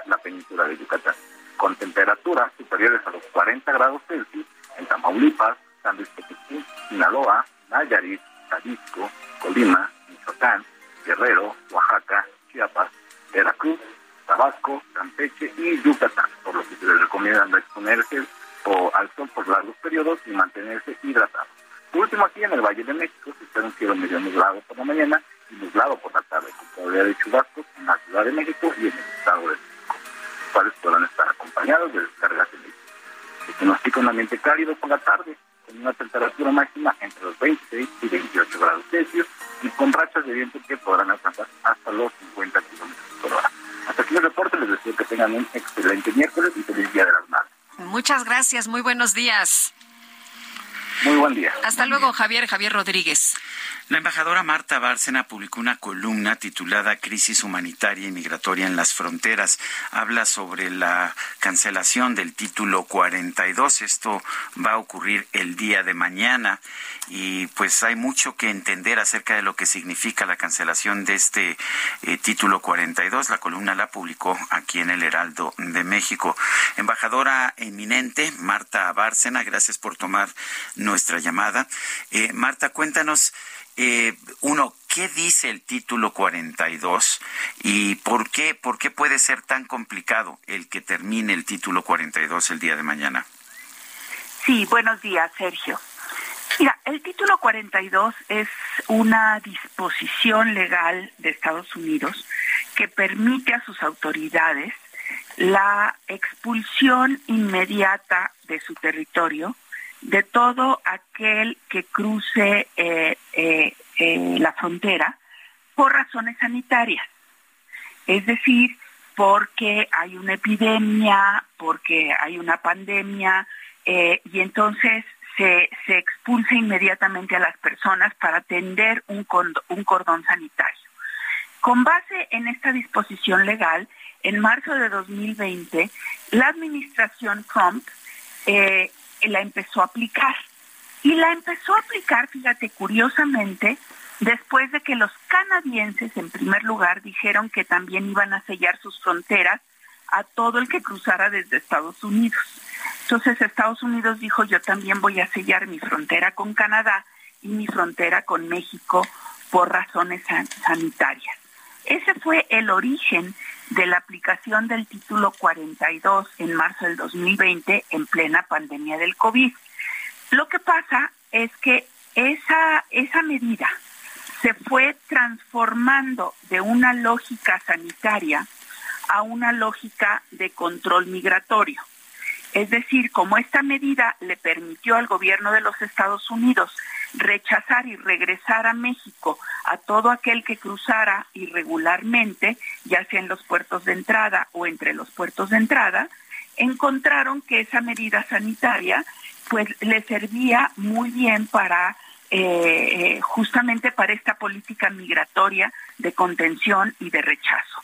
Durante la campaña de 2020, perdón, de eh, sí de dos, de 2020, la mayoría de los demócratas se manifestaron en contra de la aplicación del título 42, ya cuando había empezado a disminuir la presión de los contagios por COVID. Entonces, eh, de hecho, se prometió que iba a darse por terminado el título 42. No fue así, no se, no se dio por terminado de manera inmediata, porque aún la administración Biden encontró que era una medida adecuada de control, o sea que la estaban utilizando bien como control migratorio. Pero las presiones seguían. Y al dar por terminada entonces eh, la urgencia de la, del COVID-19, que justamente el 11 de mayo es la fecha que determinó la administración Biden que el COVID-19 ya no es una emergencia sanitaria en los Estados Unidos, la medida del título 42 ya no tiene razón de ser. Eh, y entonces los varios republicanos muy conservadores, gobernadores y congresistas dijeron, no, hay que seguirla aplicando porque si no nos vamos a llenar de migrantes. Y entonces, ¿qué es lo que ha estado haciendo la administración Biden desde que anunció que iba a dar por terminada la emergencia COVID el 11 de mayo y por ende el título 42? buscar medidas para que entonces toda esa ese control migratorio que se hizo sobre el título 40 con el título 42 y que digamos tuvo el efecto de una olla a presión de contener y tener a los migrantes en México, están buscando evitar que se desborde el cruce de esos migrantes ahora a los Estados Unidos con el fin del título 42. Y han buscado medidas alternativas. ¿Cuáles son? Uno, la aplicación de, otra parte de la legislación de Estados Unidos que se conoce como título 8 y que es que todo aquel que cruce puede ser entrevistado por los agentes de la patrulla fronteriza, de la Agencia de Aduanas y Protección Fronteriza, y esos agentes en menos de 24 horas podrán decidir si en verdad son sujetos de asilo o no. Y si no son sujetos de asilo, los regresan entonces a México o a sus países de eh, origen. Esto, esto hace que aquel que esté pidiendo asilo, si no es considerado como sujeto de asilo, no va a poder llegar ni siquiera a un proceso legal que le garantice o no el asilo. Otra medida que están haciendo es decir, bueno, yo voy a, aceptar hasta 30 mil al mes, hasta 30 mil venezolanos al mes, siempre y cuando soliciten su asilo en su país de origen. Y, y, y todo aquel que no lo haga y cruce irregularmente, tú México eh, te pido que te comprometas a recibir a esos 30, a otros 30 mil. Y eso es lo que aceptamos cuando la cumbre de líderes de América del Norte. Ahora, embajador, aquí uno de los... Esta misma medida para nicaragüenses y eh, venezolanos y cubanos. Sí, Lupita. Ahora, otro de, de los puntos que, que tratabas en, en, tu columna el día de ayer es este de que pues eh, eh, México y Estados Unidos no tienen una política migratoria y que va a haber costos, por supuesto, y que los costos los van a pagar los migrantes y las ciudades fronterizas, que esto es lo que pues lo que preocupa muchísimo, ¿no? Como tú dices, a ver, mucha gente viene por necesidad, viene huyendo de, de lo que le pasa en materia económica, pero también vienen huyendo de otras situaciones como la violencia. Así es, así es, eh, Lupita. Muchos de los que, eh, de estos migrantes, efectivamente, vienen por razones económicas, pero muchos porque se sienten perseguidos, porque su situación eh, tienen amenazas a su vida, etcétera. ¿Y por qué digo que no hay política migratoria? Porque, a ver, la legislación migratoria de Estados Unidos es ya obsoleta, es de 1986. Y las pocas modificaciones que se le han hecho posteriormente, todas han sido más restrictivas a raíz del ataque a las Torres Gemelas y, prácticamente enfocadas a disminuir la migración indocumentada o irregular. Al mismo tiempo, la economía de Estados Unidos tiene una enorme necesidad de mano de obra, más de 5 millones de puestos de empleo sin ocupar, pero no tiene los canales legales para traer esa migración legal que ocupe esos, esos puestos de trabajo. En el caso de México tenemos unas, eh, eh, una legislación migratoria más reciente, pero que no ha terminado eh, de instrumentarse en sus diferentes, tiene leyes reglamentarias, pero no en todas sus partes. Y lo que estamos viendo es que en la operación práctica, la política migratoria mexicana, más que responder a los intereses de México, está respondiendo a las presiones de Estados Unidos. Es decir, Estados Unidos te dice, por favor, recibe estos 30 mil o te voy a devolver estos otros porque yo tengo un problema político México cede. Entonces, por eso no hay políticas migratorias y ¿qué se está haciendo?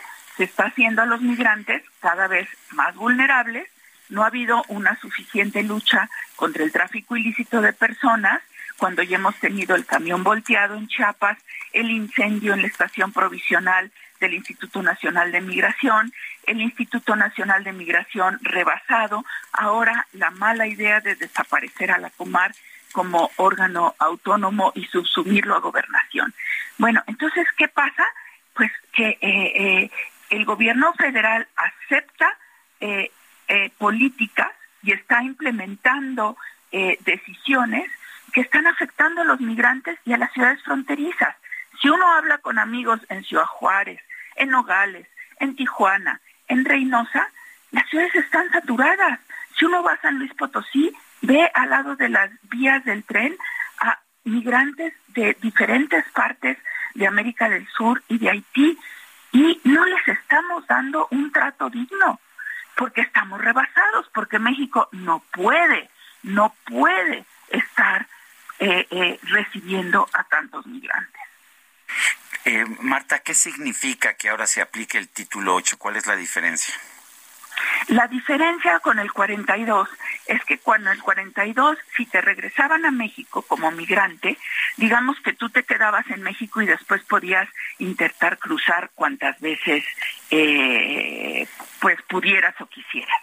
Con el título 8, si a ti te detienen y te regresan a México y después tú vuelves a intentar cruzar irregularmente, durante cinco años no vas a poder ni siquiera solicitar una visa para Estados Unidos. Es decir, es, la aplicación de ese título 8 hace todavía, digamos, hace más restrictiva la migración y va entonces, si tú como migrante regresado intentas cruzar de nueva cuenta y te prohíben cruzar por cinco años y lo intentas de nueva cuenta, que muchos lo hacen porque por eso se quedan en la frontera, inmediatamente te criminalizan. Digamos que la aplicación del título 8 puede llevar a una mayor criminalización de la migración. Bueno, pues yo quiero agradecerte como siempre, Marta Bárcena, embajadora eminente de México y vale la pena para quienes no lo saben que el título de embajadora eminente es un título pues de honor que, que se otorga a aquellos que han servido de la manera más distinguida a nuestro país en el servicio diplomático. Marta Bárcena, siempre es un honor conversar contigo, estamos en contacto. Para el honor y el gusto es mío, Sergio y Lupita. Gracias, gracias, embajadora. Bueno, son las 8 de la mañana con 24 minutos. Sí, sí, este pasa. ¿Hay, hay fiesta? Hay fiesta? en la mañanera. Ah, es que sabes qué. Es un show. ¿Sabes este, qué, Sergio? Es que amor con amor se paga. Es lo que dice precisamente lo que se dice ya en los carteles de la mañanera. Que están festejando el Día de la Madre, ¿no? Y es un show musical esta mañana. Bueno, ya hubo de hecho muchos cuestionamientos. Creo que yo también, ya, ya me dijeron que, que otra vez me criticó el presidente. Eh, bueno, no, no me pasa tanto como a otros, pero sí, ya me agarraron de su puerquito. Bueno, vamos a una pausa mejor y regresamos.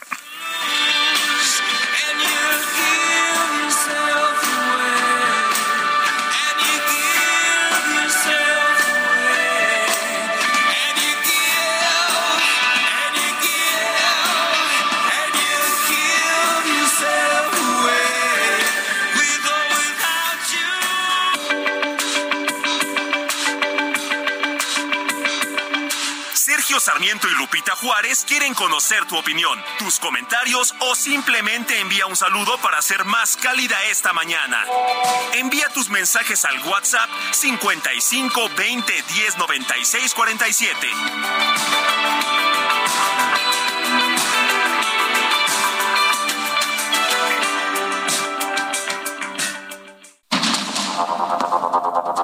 Continuamos con Sergio Sarmiento y Lupita Juárez por el Heraldo Radio. Jewelry isn't a gift you give just once. It's a way to remind your loved one of a beautiful moment every time they see it. Blue Nile can help you find the gift that says how you feel and says it beautifully with expert guidance and a wide assortment of jewelry of the highest quality at the best price. Go to BlueNile.com and experience the convenience of shopping Blue Nile, the original online jeweler since 1999. That's BlueNile.com to find the perfect jewelry gift for any occasion. BlueNile.com.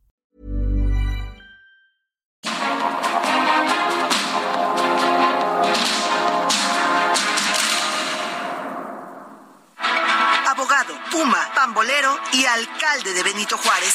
Y pues un día literal toqué me abrieron la puerta y ahí llegué al.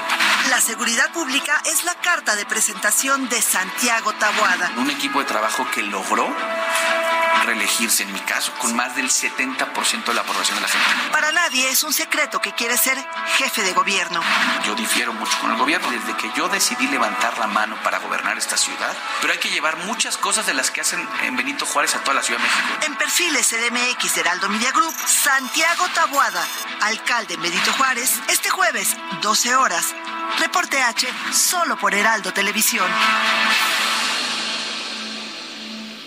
Toma un minuto y piensa en tu momento favorito, en tu graduación, por ejemplo. Ahora piensa en todas las empresas que se necesitan para hacerla posible. Las que rentan los salones, las que hacen la comida, las empresas al comprar y vender entre sí generan economía para miles de familias. Cierto. Radio y Televisión Mexicanas. Voz de las empresas. Consejo de la Comunicación. Jaque Mate con Sergio Sarmiento.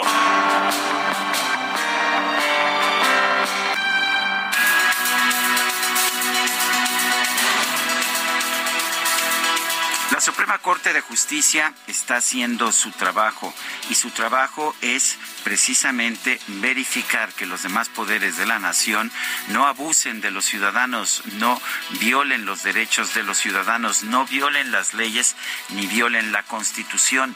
Por eso los ministros cuando asumen el cargo prometen eh, prometen defender y observar la Constitución y las leyes que de ella emanen. También el presidente de la República y otros funcionarios tienen que hacer ese juramento, pero parece que el presidente Andrés Manuel López Obrador lo ha olvidado. La verdad es que eh, por distintas razones, por razones políticas si usted quiere, el, Ejecutivo tomó la decisión de ordenarle al legislativo que aprobara las leyes del famoso Plan B sin respetar ninguna de las normas parlamentarias, dispensando trámites, todo en fast track, sin permitir la expresión de puntos de vista distintos, sin dar siquiera tiempo a que se leyeran las iniciativas. Fue una decisión política. Eh, el propio presidente debía haber sabido, estoy seguro de que sus abogados se lo dijeron, si no, no merecerían el nombre de abogados, que al actuar de esa manera estaba poniendo en peligro la legislación.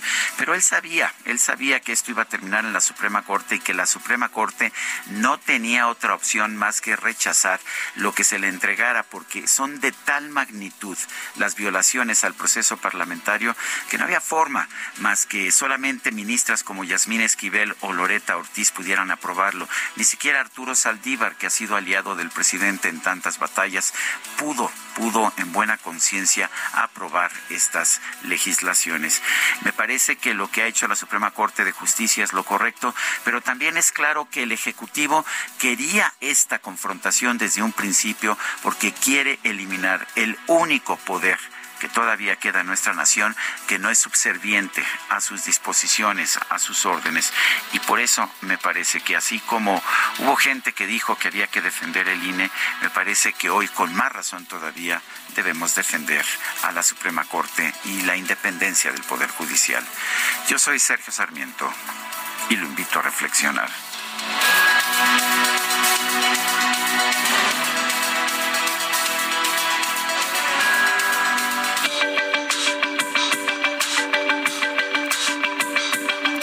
Sergio Sarmiento, tu opinión es importante. Escríbele a Twitter en arroba Sergio Sarmiento.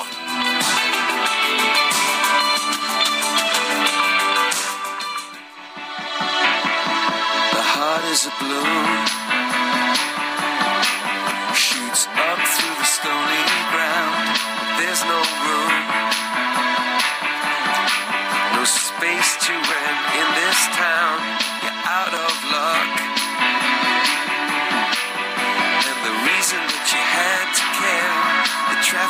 traffic is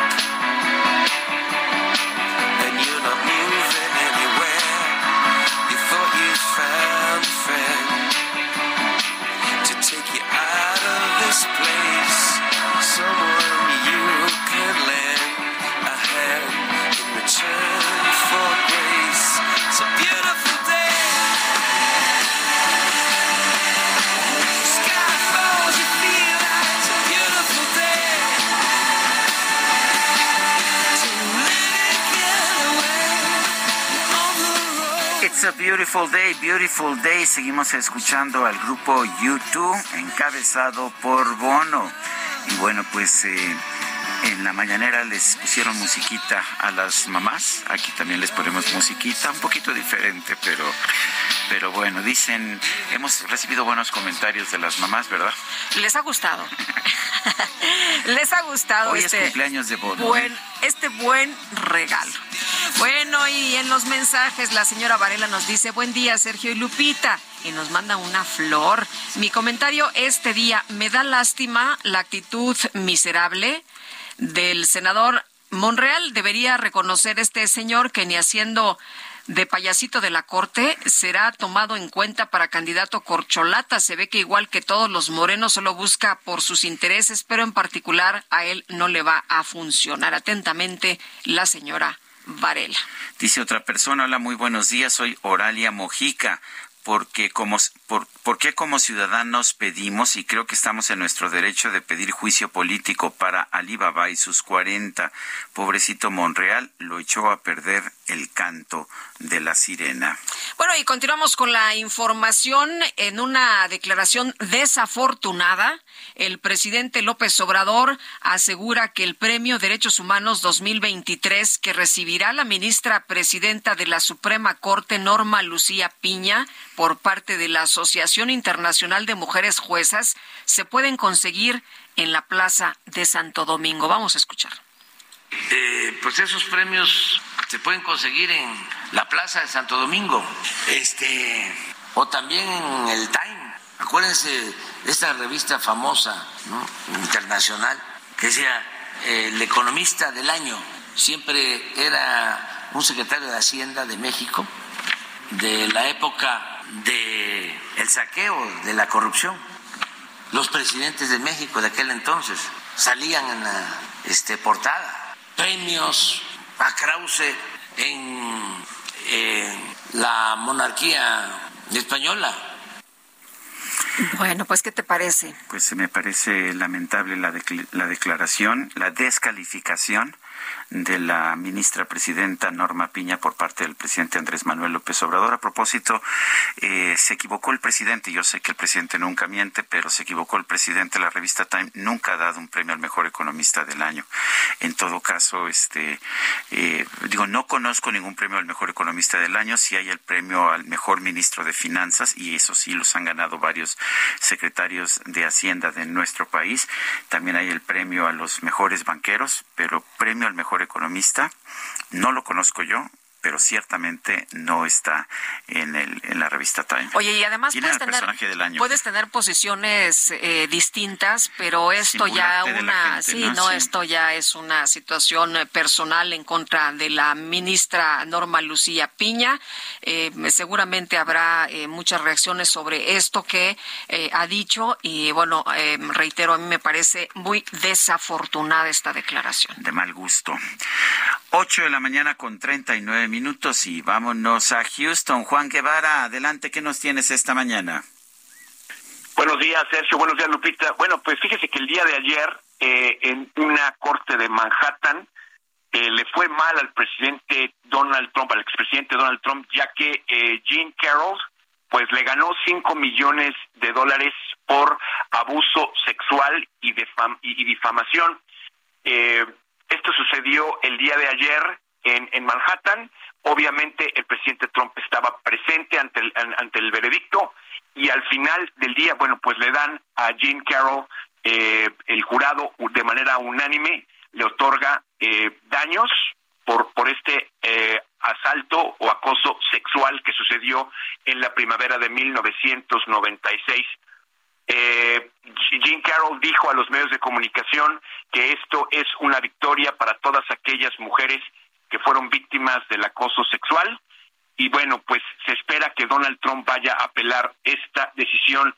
Eh, los republicanos están empezando a preocuparse porque estos escándalos están empezando de alguna manera a mermar la posibilidad de Donald Trump para poder continuar como candidato pero hasta ahora pues no ha habido grandes cambios. Se espera que apele esta decisión y bueno, siga como siempre Donald Trump peleándose con la justicia. Eh, él dice, y eso dijo el día de ayer, que estos son eh, un witch hunt, que es una cacería de brujas, y que todo esto es con la idea de dañar su posibilidad a volver a ser el residente de la Casa Blanca. Bueno, pues a Juan Guevara, gracias por traernos esta información y no sé si le cuesten mucho los cinco millones de, dólares, sé que tiene una gran fortuna, pero sí es un golpe político, ¿no? Es correcto, es, es más el golpe político que el dinero. Muy bien, gracias. Estamos pendientes, gracias a ustedes. Juan Guevara, ya en Houston, Texas. Y vamos a platicar con el embajador de la Unión Europea en México, con Gautier Miñó, que, bueno, pues eh, vamos a, platicar sobre las inversiones energéticas en nuestro país. Embajador, ¿cómo está usted? Muy buenos días. Hola, muy buenos días. Qué gusto saludarlo.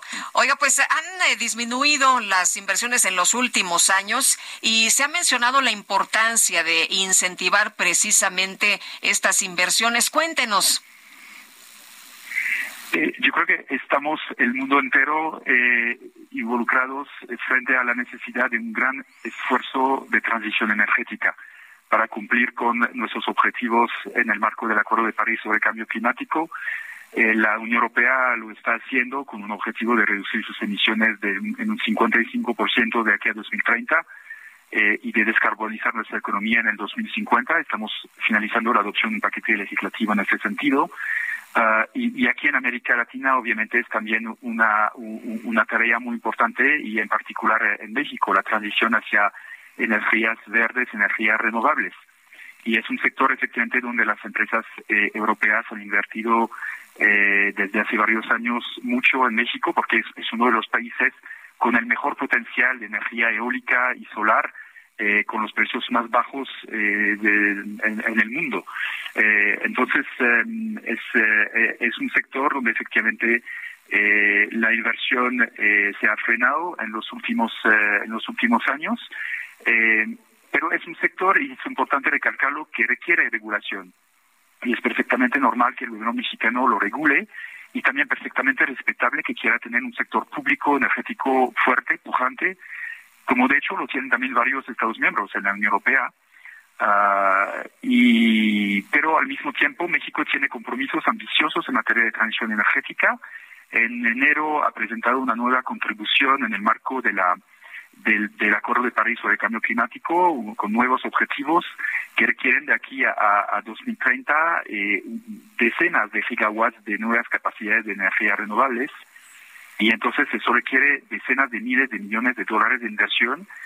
Y vemos que la SFE está invirtiendo ahora fuertemente en energía renovable, en particular con eh, el, proyecto solar de Puerto Peñasco, en, el plan en de plan Sonora, un, gigawatt, pero se van a requerir mucho más, eh, muchas más inversiones de este tipo. Y aquí cree, yo creo que la, única vía es combinar el esfuerzo del sector público y el esfuerzo del sector privado. Entonces nuestro mensaje es, es, muy sencillo, es un mensaje de respeto a la soberanía energética mexicana y al mismo tiempo de disponibilidad para participar a este gran esfuerzo de transición energética que también estamos llevando a cabo en Europa tanto desde el sector público como eh, a través de, la inversión privada. Eh, si bien debemos aplaudir, eh, embajador, el, pues estas inversiones que se están haciendo en el Plan Sonora, aunque no no todo el mundo está de acuerdo que sería el mejor lugar, hemos visto que se han cancelado distintos proyectos de inversión eólica y de inversión solar en distintos puntos del país. sé que en algunos de estos proyectos había participación de empresas europeas. ¿Qué están haciendo las empresas europeas? Simplemente se están retirando del mercado mexicano o están buscando acudir a tribunales? No, hay muchos proyectos que están operando ¿eh? desde hace uh, muchos años. Ya unos 13 mil millones de dólares de inversión existente. Hay proyectos que están listos para operar, que están esperando sus permisos y esperamos que pues se puedan conseguir eh, lo más rápido posible. Y la cuestión son nuevos proyectos, son estos que se han uh, frenado, digamos, eh, por efectivamente un poco el atasco de, proyectos existentes eh, en la consecución de permisos. Ah, entonces es eso que hay que relanzar, el, pipeline, como se dice en inglés, de, proyectos. pero las empresas europeas siguen muy interesadas en, eh, en ayudar a México en esa transición energética. Es decir, que México sí es un país muy atractivo para este tipo de inversiones. Así es. Exacto, sí. Es uno de los países con mejor potencial y que puede tener los mejores precios de, producción de energía solar y, fotovoltaica, mucho más eh, favorable que la, los precios que tenemos en Europa, por ejemplo. Entonces, eh, obviamente, eh, tiene sentido invertir aquí para desarrollar esas energías. Muy bien. Pues, señor embajador, muchas gracias por conversar con nosotros esta mañana. Muy buenos días. Gracias a ustedes. Que tengan excelente día. Muy bien, son las ocho, las ocho de la mañana con cuarenta y seis minutos. Eh, creo que el tema de las inversiones en energía son uno de los temas cruciales para pues para el futuro de nuestro país. Eh, me da gusto que pues las empresas europeas que son las líderes en el mundo en este tipo de inversiones no se estén ah, pues no se estén echando echando para atrás. Vamos a ver vamos a ver cuál es la situación. Bueno Vamos, vamos a, otros temas. Mientras tanto, eh, las autoridades de Andorra están investigando si Juan Collado, el abogado preso en el reclusorio norte, pagó más de 10 millones de dólares, eh, pagó más de 10 millones de dólares a políticos mexicanos. Esto es lo que señala un reportaje publicado este miércoles por el periódico español El País. Eh, según la publicación que cita un informe confidencial, estos pagos se hicieron entre 2008 y 2015 y fueron en exclusivos hoteles, restaurantes, joyerías y clínicas de estética en países de Europa. El dinero de plástico sufragó también la compra de vuelos, el alquiler de vehículos y sirvió para sacar dinero en efectivo de cajeros, es lo que señala el periódico español El País. Y vámonos con el Químico Guerra. El Químico Guerra. Con Sergio Sarmiento y Lupita Juárez. Químico, muy buenos días. ¿Cómo te va? Sergio Lupita, muy bien. Fíjense que estoy leyendo aquí un reporte que realmente es, pues, eh, que nos abre los ojos, ¿no? Acerca de lo que está pasando en el sector de la energía. Casi diario estamos hablando de las inversiones, ¿no? Cómo están creciendo en, las, en el sector de las energías renovables, etcétera.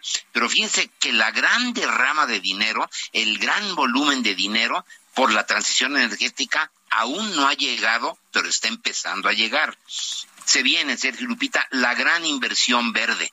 Según una encuesta del periódico de la energía español, el 80% de los encuestados en el sector energético global han evaluado positivamente, o sea, están considerando positivamente la venta o escisión de las partes emisoras de CO2 de sus negocios.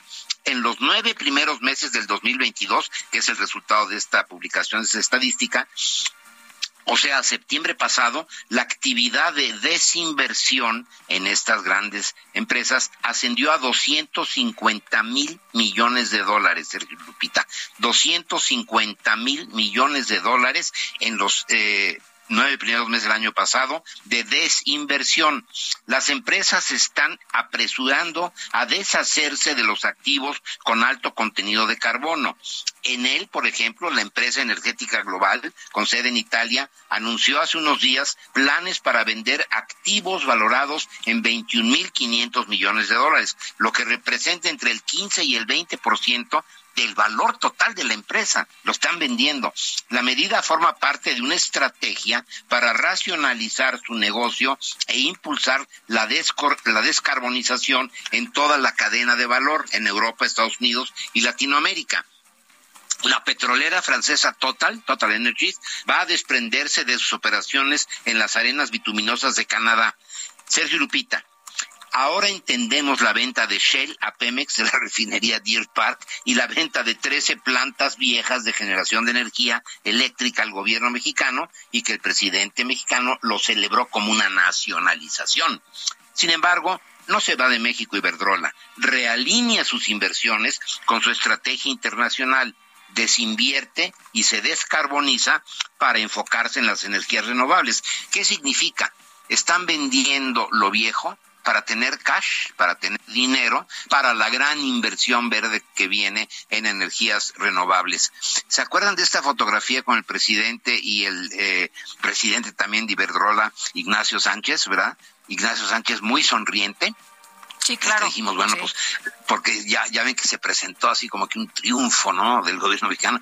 Pues, ¿por qué se está eh, sonriendo tanto Ignacio Sánchez? Se deshizo de la chatarra, para tener dinero en efectivo para invertir en lo nuevo. Muy bien. Lupita. Muy bien, muchas gracias, Químico Guerra. Muy buenos días. Buenos días, Lupita. Buenos días, Sergio. Bueno, vamos a otros temas. Se emitió orden de aprehensión en contra del exsecretario de Hacienda del gobierno de Javier Corral allá en Chihuahua, Arturo F.B. Tenemos en la línea telefónica Belardo Valenzuela, fiscal anticorrupción de Chihuahua. Eh, señor fiscal, gracias por tomar nuestra llamada. Cuéntenos cuáles son las irregularidades eh, que cometió el exsecretario de Hacienda del estado de Chihuahua. Muy buenos días, eh, Sergio. Eh, saludo a ti, a todos los radioescuchas de, de esta prestigiada empresa. Bueno, pues informarles que la Fiscalía Anticorrupción del Estado de Chihuahua finalmente es receptora de las denuncias que presentan no solamente los ciudadanos, sino también las instituciones establecidas para ello, como lo es los órganos internos de control, la Secretaría de la Función Pública y la Auditoría Superior del Estado. En esta ocasión es a través de una auditoría forense que realiza la propia Auditoría Superior del Estado en sus facultades contempladas en el artículo 64 y 63 de la Constitución, donde tiene como atribución principal la de fiscalizar en forma posterior los ingresos y egresos y deudas, el manejo, la custodia y la aplicación de fondos y recursos locales de los poderes del Estado, los municipios y los entes públicos. En, ese, en esa atribución es que se da una auditoría del ejercicio fiscal 2021. Encontró eh, la Auditoría Superior del Estado algunas inconsistencias, irregularidades eh, que consideró que pudieran ser de carácter punitivo. Y bueno, la obligación de la Auditoría Superior del Estado es eh, presentar la denuncia ante la instancia de vida, que es la Fiscalía Anticorrupción. Es como se dio, eso sucedió en el mes de enero. A partir de ahí, la Fiscalía Anticorrupción realizó una investigación científica, técnica, contable, financiera y sobre todo respetando en todo momento, Sergio, los principios esenciales del procedimiento y de la presunción de inocencia. Y es así como esta fiscalía pues tuvo a bien solicitar la orden de aprehensión encontrándose los elementos para ello y que después de su respectivo análisis jurídico un juez de control concede la orden de aprehensión en contra de quien fuera el secretario de Hacienda en ese tiempo, hoy imputado, cuyas iniciales es ACV. Y bueno, eh, eh, la situación por la cual nosotros decidimos eh, hacerlo público es porque una vez que se libera la orden de aprehensión, procedimos a la búsqueda en los varios domicilios que se encuentran registrados en el estado o en la ciudad de Chihuahua y al no localizarlo nos percatamos que tiene un domicilio registrado en Nuevo México, en Estados Unidos, él seguramente, pues alguien le ha de informar que hay una carpeta, alguien le ha de informar que seguramente ya eh, está por librarse o se libra la orden de aprehensión. Se, libró el día de ayer, ¿no? No, no, la orden de aprehensión se libró el 26 de, Al 26. abril. Ah, pensé que el día de ayer. Eh, eh, señor fiscal, se enviaron, usted subraya que todo se ha hecho de acuerdo a, la ley, se enviaron citatorios, se permitió ver la carpeta, todo esto. Absolutamente. Nosotros en todo momento hemos cuidado el debido procedimiento. Yo entiendo su pregunta a partir de un comunicado que él hace. Eh, bueno, pues esto es un tema que seguramente él debe de manejar ya en el órgano jurisdiccional. Nosotros sí tenemos mucho interés en cuidar el debido proceso. Quiero eh, terminar porque esto sale a la luz pública. Primero porque, bueno, pues él finalmente tramita un amparo provisional que se lo concede un juez federal, el juez tercero federal. Bueno ese amparo provisional lo protege de una orden. Sí, señor fiscal, nos permite un, eh, un momento, tenemos que hacer una pausa. Regresamos con usted en, en unos momentos más.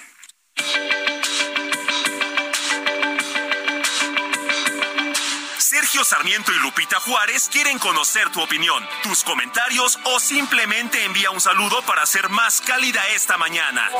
Envía tus mensajes al WhatsApp 55 20 10 96 47.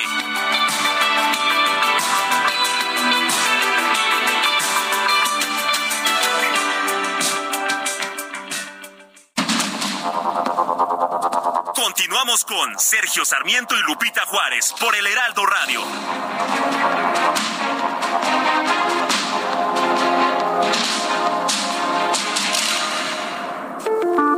Hoy es el Día Mundial del Lupus, efeméride que busca crear conciencia sobre la existencia de esta enfermedad crónica que afecta a muchas personas en el mundo y de la importancia de su atención para brindarles una mejor calidad de vida. ¿Pero qué es el lupus? Es una patología crónica que afecta al sistema inmunitario de las personas que lo padecen. Es una enfermedad autoinmune muy grave que va deteriorando de manera progresiva los tejidos del cuerpo y que puede ocasionar la muerte. También es un padecimiento que puede aparecer tanto en personas jóvenes como en adultas, en una edad promedio entre los 15 y los 45 años aproximadamente. Su detección resulta complicada en sus primeras etapas debido a que los síntomas aparecen y desaparecen o pueden ser confundidos con otras patologías.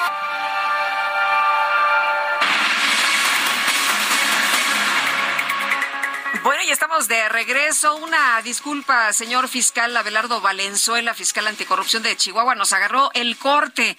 Este, pero ya estamos de regreso y le apreciamos mucho que se haya quedado con nosotros esta mañana. Le preguntaba y usted nos respondía sobre esto que destacaba del debido proceso. ¿Se cortó la comunicación? Bueno, vamos a restablecer el contacto en un momento más con Abelardo Valenzuela, fiscal anticorrupción de eh, Chihuahua. Mientras tanto. Tenemos eh, información, sí. Sí. Bueno, pues eh, con, con republicanos, con el republicano Sam Herles eh, que votó a favor de una ley de armas más estrictas, se avanzó para lograr leyes más estrictas para el control de armas en el estado de Texas. Eh, la idea es elevar la edad para poder comprar rifles AR como el utilizado por un atacante de 18 años en Ubalde el año pasado. La votación se produjo unos días después de que ocho personas fueron asesinadas en un centro comercial al aire, al aire libre de Dallas por un pistolero de 33 años que utilizó un arma del tipo AR-15. Eh, la propuesta, sin embargo, tiene pocas opciones de convertirse en ley, pero eso no impidió que poderosos grupos de defensa de las armas entrasen en acción para neutralizar este, pues esta medida que buscaría poner ciertas restricciones a la compra, no de cualquier tipo de arma, pero sí de armas de asalto, de estos fusiles automáticos, pues que en realidad solamente se pueden usar para agredir a terceros. Son las nueve de la mañana con tres minutos. ¿Ya estás grabando? tu vida, tu amor y tu espacio. ¿Qué tenemos, Ramírez? ¿Qué tenemos? Maradonio nos va a recitar un poema. A la madre, hoy en su día le canto con alegría, brindando y festejando con agüita de sandía. Madre, por mí estuviste puje y puje todo un día. Es por eso, madre mía, que te recito en tu día. Chulada, chulada. Julio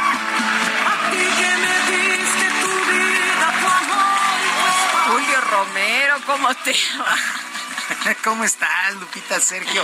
Amigos del auditorio, qué placer saludarles, ¿no? Y lo estuvo ensayando dos semanas el cacharpo. Ah, qué cosa. Esa es la auténtica y original voz del cacharpo. Si usted se preguntaba, ¿cómo será? ¿Cómo tendrá la voz? Exactamente así, exactamente así. La estuvo ensayando dos semanas, ahí mientras gritaba, iba en el estribo y cobrando, iba ensayando su, su poesía. Hasta eso le salió. Le salió, le salió. Eh, le Oye, salió mucha, mucha flor, mucha flor en esta micro. Este. Le sal- ah, no, claro, Sí, ahorita sí, es sí. cada damita, cada mamá que sube a la, a la, a la ruta, le damos su, le damos su flor por el día de las, por el día de las madres. Así es que les mandamos muchos besos y muchos abrazos absolutamente a todas, estén donde estén. Que sea un gran día. Bueno, hoy siempre, porque también ya después en la noche les dejan al trasterío, entonces este, no, si hay que echar la mano, si va a comer ahí a, a casa. Y si no, mejor no vayan, ¿eh? Exactamente, sí, exactamente, es una buena recomendación. Bueno, pues vámonos echando lámina informativa, vámonos echando lámina informativa. El Manchester City rescató empate un gol del Estadio Santiago Bernabéu en el duelo de ida de las semifinales de la Champions League. Al minuto 36 Vinicius adelantó a los locales, pero Kevin De Bruyne al 67 puso los números definitivos en la ida. Por lo pronto, el mediocampista del Madrid, Luka Modric, reconoció que la eliminatoria está abierta para la próxima semana. No creo que nadie sale reforzado, es un eh, resultado, como te ha dicho, abierto. Eh, lo sabíamos que no se va a terminar partido ahí, aquí, que nadie va a ser difícil que alguien, alguien tiene ventaja y que se, di- que se termina hoy. Por eso sigue, como ha dicho antes de este partido, es eliminatoria 50-50.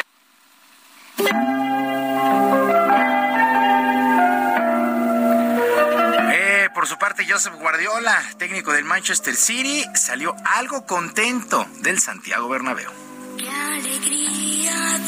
Bueno, prefiero un 1 a 1 que un 3-0 por el Madrid, evidentemente. Eso me hubiera gustado ganar, claro, pero tenía la sensación de que aquí no, no esperaba tener un resultado amplio, ni mucho menos eh, esperaba hacer el partido que hemos hecho en muchos momentos. En otros le doy el valor no porque hemos estado mal, sino porque ellos, este tipo de partidos, tienen una capacidad asociativa que hacía tiempo que no veía en el Madrid. Es curioso lo que sucedió en este juego. El primer tiempo dominado por el City y el que hace el gol es el Real Madrid. El segundo tiempo lo dominaba el Madrid y hace gol el Manchester City. Por cierto, golazos los dos. Qué bárbaro, qué juego se vio el día de ayer. Y las emociones continúan el día de hoy porque el Inter estará enfrentando al Milán a la una de la tarde, tiempo del Centro México, allá en San Siro.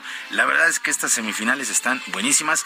Tal vez por el cartel de el City y el Real Madrid llamaría la atención, pero este del Inter contra el Milán es un derby además de la ciudad y se va a poner Oye, allá por mi pueblo ayer, este, el, decías, ay, Chihuahua, no hay carros. ¿Qué pasó? sí, pues todo el mundo me viendo. Eh, sí. Es que sí era, era, era justo necesario. O sea, había que correr a comprar el regalo a la mamá temprano o después de las tres y media, cuatro, ¿no? Después de la comida, porque la verdad es que el juego estuvo. Yo, yo debo reconocer que me trasladé desde TV Azteca a donde iba yo a comer desde las 12.30 para llegar Ah, a la una de Qué la muchacho tarde. tan previsor. No, y los aperitivos antes, ¿no? De la comida. Sí. Eh, La verdad es que sí, sí, es que se prestaba el día de ayer, sin lugar a dudas, para estar ya 10 para la una, bien acomodado y con el primer aperitivo, la verdad. Ay, se me antojó una botanilla tú. sí, por supuesto. Para abrir un caldito de camarón, ¿no? Eh, sí, ¿por qué Sí, no? sí, ¿Por sí. qué no? Exactamente. Bueno, y también el día de hoy, bueno, regresamos a lo mejor a la triste realidad. No, la liguilla ya se pone, ya se pone más interesante. Lo, lo del repechaje estuvo bueno. Bueno, también el día de hoy arranca la liguilla por el título. Los juegos de ida de los cuartos de final a las 7 de la noche. Santos estará recibiendo a los Rayados del Monterrey. Los Rayados llegan como el mejor equipo de la campaña regular, pero el portero Esteban Andrada aseguró que están conscientes de que esto ya no sirve en estas instancias. ahora afrontar el partido más importante del año, yo creo, porque es donde el mata-mata, donde te equivocas, puedes quedar eliminado. Así que yo creo que eh, hemos trabajado bien. Y en lo personal, la verdad que sí, eh, hemos tenido un buen campeonato, pero sabemos que eh, no sirve de nada porque ya, ya pasó en secundario, ahora arranca otro, otro torneo. Santos Monterrey a las 7 para las 21 con 10. El San Luis estará recibiendo a las Águilas del América. El defensa central del cuadro potosino, el español Unai Bilbao, fue claro al asegurar que no tienen nada que perder y mucho que ganar enfrentando al segundo lugar de la tabla general. Siempre nos van a dar en estas instancias como el no favorito, siempre nos van a dar por muertos. eh, ya lo hicieron contra León, demostramos que, que no fue así. Y bueno, nosotros la verdad eso no es algo en lo que entremos, no es algo en lo que le demos importancia, al contrario. eh, nosotros nos centramos en lo nuestro. eh, como te decía anteriormente, creo que eh, estando al 100%, dando el nivel que demostramos el otro día contra León, somos capaces de plantar cara a cualquier rival. 9 con 10, 9 con 10 arranca este juego entre el San Luis y las Águilas del América. Ay, en otras cosas, bueno, esto sí muy triste. A la edad de 93 años falleció Antonio Latota Carvajal, el primer jugador en disputar cinco mundiales en la portería de la selección mexicana de fútbol. En Brasil 50, Suiza 1954, Suecia 58, Chile, eh, Chile 62 e Inglaterra 66. De ahí el sobrenombre del Cinco Copas. La FIFA lo llegó a reconocer como el mejor portero de la CONCACAF en el siglo XX. Eh, como entrenador, aunque no ganó un solo título, se le recuerda con equipos como el Unión de Curtidores, el Atletas Campesinos y sus mejores torneos con el Atlético Morelia. Descansa en paz Antonio Carvajal, primer jugador en disputar cinco, cinco copas del mundo. Eh, Descansa en paz, falleció allá en la ciudad de León, Guanajuato. Un verdadero tipazo, el Latota Carvajal. Eh, bueno, se le va, se le va a extrañar sin lugar a dudas. Descanse en paz. En otras cosas, el equipo de los 76 de Filadelfia se puso en la antesala de la final de la Conferencia del Este al vencer 115 a 103 a los Celtics de Boston y poner 3 a 2 la serie. Ahora el héroe para el equipo de Filadelfia fue Joel Embiid, 33.7 rebotes y 3 asistencias. Otra sorpresa que se está dando allá en los playoffs de la NBA, Filadelfia echando a uno de los favoritos, o prácticamente echando a uno de los favoritos, los Celtics de Boston, mientras que el equipo de los Nuggets de Denver también toma ventaja de 3 a 2, venció 108 a 102 a los Soners de Phoenix, esto en la conferencia del oeste, continúan de lleno, de lleno en verdad los eh, playoffs allá en la NBA juegos realmente interesantísimos. Y luego de dos años de no llevarse a cabo por el tema de la pandemia, el Masters 1000 de tenis de Shanghái tendrá un invitado más que especial. Los organizadores organizaron que en el marco de este evento se le rendirá un homenaje al retirado suizo Roger Federer para agradecerle lo que ha hecho eh, pues a lo largo de su carrera por el llamado deporte blanco. Roger Federer fue campeón de este torneo en canchas duras en 2014 y 2017. La última edición que se jugó en 2019 la ganó el ruso Daniel Medvedev. Así es que regresa, regresa el Masters 1000 de Shanghái a partir de eh, pues lo que será la recta final ya de la temporada. Me parece un gesto interesantísimo. Roger Federer, dicen muchos que es el mejor tenista de la historia por lo que ganó. Ahí está la discusión. Está bien interesante, pero de que está entre el top 5, eso ni duda cabe. Y en Shanghái pues se le rinde homenaje después de dos años de que no se disputa este torneo. Ahora tendrá pues a Roger Federer como invitado. Los mejores de la historia, bueno, tendríamos que poner a Rod Laver y por supuesto a Nadal y a Djokovic también. Sin lugar a dudas, ¿no? Sin lugar a dudas. Y estos tres de la misma, de la misma era. De la misma generación. Sí, de la misma Eso es lo, fue lo notable, que tres jugadores del nivel de Roger Federer eh, los tuvimos juntos y compitiendo uno contra el otro. Y quizás otro que deberíamos considerar es Bjorn Borg. Sí, bueno, sí, también. Bueno, en fin, hay, hay, híjole, es que está, está Jimmy Connors, no sé está, si está, está bravísima, está bravísima la discusión, eh, porque además eran otras épocas del tenis, ¿no? A Leiber le tocan todavía raquetas de madera y entonces la, la, potencia física que tenía. ¿Te acuerdas cuando Borg trató de regresar y que este que traía su vieja raqueta de madera? No, pues ya no superadísimo por las de aluminio, porque siguieron las de aluminio, ¿no? Eh, en fin, bueno, pues ahí está el homenaje que le rendirán a Roger Federer en el Masters 1000 de Shanghái. Y ya para despedirnos en el béisbol de las grandes ligas, los Rojos de Cincinnati pusieron en designación al pitcher mexicano Luis César, por lo que prácticamente se ha quedado sin equipo, a menos de que haya algún interesado. Eh, el infielder Ramón Urias fue puesto en la lista de lesionados de los Orioles de Baltimore por 10 días, luego de tener molestias en el tendón de la corva izquierda.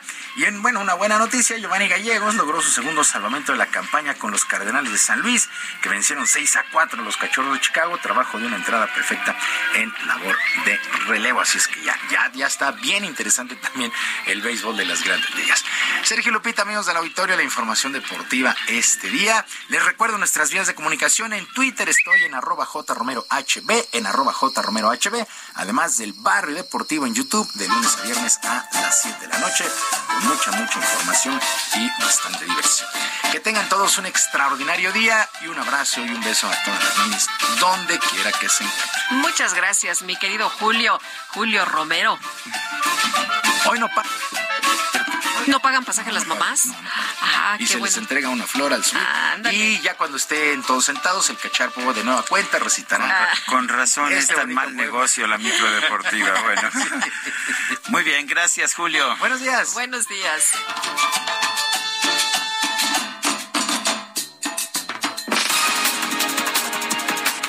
Nueve de la mañana con 15 minutos. Esta mañana el presidente López Obrador envió una felicitación con motivo del Día de las Madres. Al final de su conferencia de prensa presentó un concierto dedicado a las mamás mexicanas. A todas, a todas las mamás, con todo nuestro cariño, hoy en su día. Y vamos a eh, dedicarles eh, un concierto, nada más que como no podemos cancelar una mañanera, vamos a estar un momentito informando, porque es miércoles, es el día de la sección de quién es quién en las mentiras, y pues también es parte, ¿no? De la diversión, del entretenimiento. Bueno, y por otro lado, el presidente López Obrador confirmó que van a enviar al Congreso una iniciativa de reforma constitucional para que los miembros del Poder Judicial sean electos por el pueblo. Ahí andan los del bloque conservador, con su ahora supremo poder conservador que está situado en el Poder Judicial, en la Corte. Pero eso tiene remedio. Y eso se resuelve con el método democrático. Por eso voy a enviar una iniciativa de reforma a la Constitución para que jueces, magistrados y ministros sean electos los elija el pueblo para que se termine de una vez y para siempre el dominio de las cúpulas. La Comisión Permanente del Congreso aprobó un pronunciamiento para solicitar al gobierno federal un plan emergente de rescate a la comercialización de maíz y trigo que incluya precios de garantía para estos granos. Esta madrugada se registró una fuerte explosión en el volcán Popocatépetl, la cual estuvo acompañada por material incandescente. La alerta volcánica permanece en amarillo, fase 2. El canciller Marcelo Ebrard se reunió este martes con el ministro de Relaciones Exteriores de Corea del Sur, Park Jin, para abordar temas como cooperación, medicamentos, comercio, industria aeroespacial y electromovilidad. Bueno, y la ONU denunció que el régimen talibán en Afganistán ha detenido, acosado y restringido la movilidad a algunas mujeres que trabajan para entidades del organismo en ese país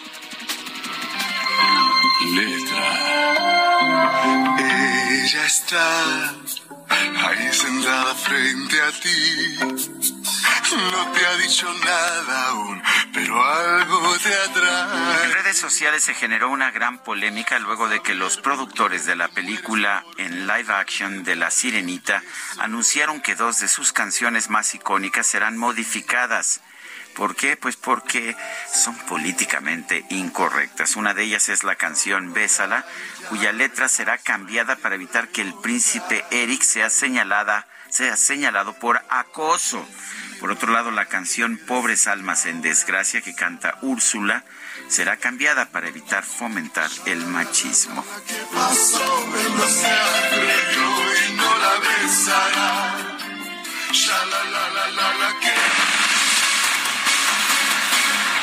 El Consejo Ciudadano para la Seguridad y Justicia de la Ciudad de México informó que 20.825 mujeres que son madres han buscado apoyo emocional y jurídico. Salvador Guerrero Chipres, presidente del Consejo Ciudadano para la Seguridad y Justicia de la Ciudad de México. ¿Cómo estás? Qué gusto saludarte. Buenos días. Buenos días, Lupita, Sergio. Así es, afirmativamente. Déjame decirte que son 32.715 si incluimos el año 2021 hasta la fecha. Oye, entonces son eh, mucho más de estos casos eh, de, las madres de estas mujeres que eh, buscan el apoyo. ¿De qué manera se les canaliza? ¿Cómo se les ayuda? ¿Cómo se les orienta? Bueno, fundamentalmente tenemos un servicio de atención psicoemocional y que está constituido de cuatro turnos de, de servicio precisamente ante inquietudes que tienen que ver con cansancio, con agotamiento, con inquietudes derivadas de violencia familiar, de orientación jurídica, de eh, pues también cuidados especiales a las madres adultas mayores y sobre todo diría yo pues una necesidad de hablar, de comunicar frente a lo que nosotros consideramos es una triple y cuádruple jornada que todavía las madres mexicanas pues tienen que enfrentar para salir adelante con sus familias. Eh, de hecho, eh, uno de los grandes problemas de las madres es precisamente eso, la carga. Y, hay muchísimas madres que son eh, cabeza de familia. ¿Qué tanto incide eso sobre su salud mental? Bueno, es vital. Recordará, Sergio, que aproximadamente el 33% de los hogares mexicanos están liderados solamente por una mamá que tiene que sacar adelante pues el tema de la provisión económica, el tema de atender las emergencias de salud, escolares, laborales de sus familiares o de sus hijos y eventualmente pues eso produce un enorme estrés. Entonces poco a poco y, e indirectamente gracias a la pandemia ha sido mucho más visible la necesidad de colocar en un espacio de la agenda pública el tema psicoemocional y en particular el, el Día de las Madres pues recordar que todos somos corresponsables del fortalecimiento de las familias, cualquiera que sea el modelo, y que podemos contribuir con ello. Y el Consejo Ciudadano ofrece en este teléfono que digo rápidamente, el 55 55 33 55 33, atención psicoemocional para todo el país desde la Ciudad de México, querido Sergio. Eh, Salvador, ¿cuáles son los principales eh, problemas que reportan las mujeres eh, cuando necesitan ayuda emocional? Eh, ¿qué, qué, qué, es lo que dicen? ¿Qué, cuál, ¿Cuáles son las principales afectaciones que tienen? Es interesante, analizamos cuatro generaciones, la generación Z, la generación millennial, la generación X, inclusive la generación baby boomer, y lo que encontramos prácticamente en todos los casos es una necesidad de apoyo psicológico, hablando en porcentajes es el 27%, hay un reporte de violencia familiar que impacta psicoemocionalmente con alrededor de 24%, la necesidad de una guía jurídica frente a algún tipo de agresión, frente a algún tipo de necesidad derivada de la interacción con otros integrantes de la familia o vinculado eventualmente a la propiedad o a la posesión de un inmueble, eso es el 15%. Sí tenemos un fenómeno presente de extorsión y fraude en 12% de los reportes de las mamás que requieren ayuda y que también nos demanda eh, atención emocional. Y hay que señalar que la actividad delictiva que ellas reportan eh, implica alrededor de 2%, así como con el mismo porcentaje maltrato infantil y violencia escolar de algunos de los hijos y que ellas mismas están reportando. Esas serían básicamente los, los reportes que provienen de esta muestra muy grande que tenemos aquí en el Consejo Ciudadano. Bueno, pues yo quiero agradecerte, Salvador Guerrero Chiprés, presidente del Consejo Ciudadano para la Seguridad y Justicia de la Ciudad de México, el haber conversado con nosotros. Gracias, Sergio Lupita, buen día. Eh, Salvador, nada más, ¿nos repites el, el número? Sí, con todo gusto y felicidades a todos en este su día. Es 55 55 33 55 33. Muy bien, muchas gracias. Hasta luego, abrazo. Bueno, vamos a, vamos a, a otros temas. Eh, Alma Lilia Tapia, madre buscadora de Salamanca, es una de las más de 200 integrantes de Salamanca Unidos Buscando Desaparecidos. Este primero de mayo del 2018, la vida de Alma Lilia Tapia, originaria de Salamanca, cambió radicalmente ya que su hijo fue levantado en su negocio, un lugar en el que ofrecía carne asada por un grupo de hombres armados. Desde entonces Alma Lilia se ha dedicado a buscar incansablemente a su hijo y también a los hijos de las más de 200 familias que forman parte del colectivo Salamanca Unidos Buscando Desaparecidos.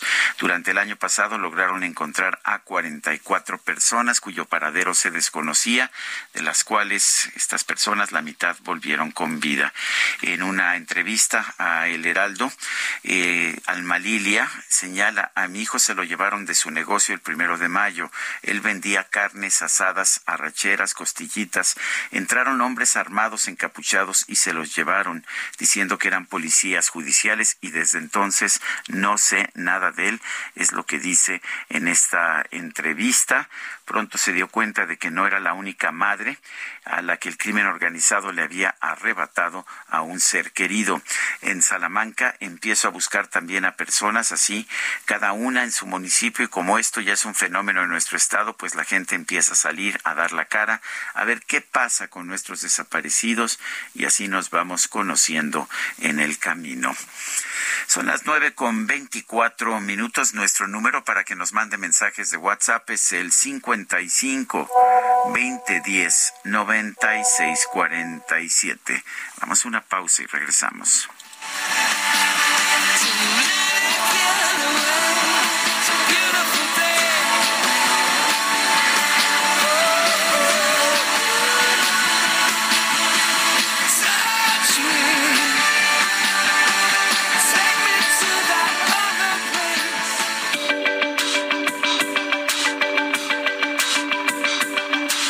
Sergio Sarmiento y Lupita Juárez quieren conocer tu opinión, tus comentarios o simplemente envía un saludo para ser más cálida esta mañana.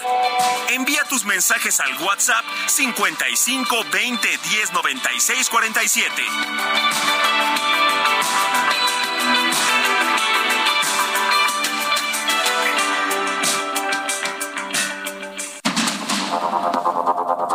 Continuamos con Sergio Sarmiento y Lupita Juárez por el Heraldo Radio.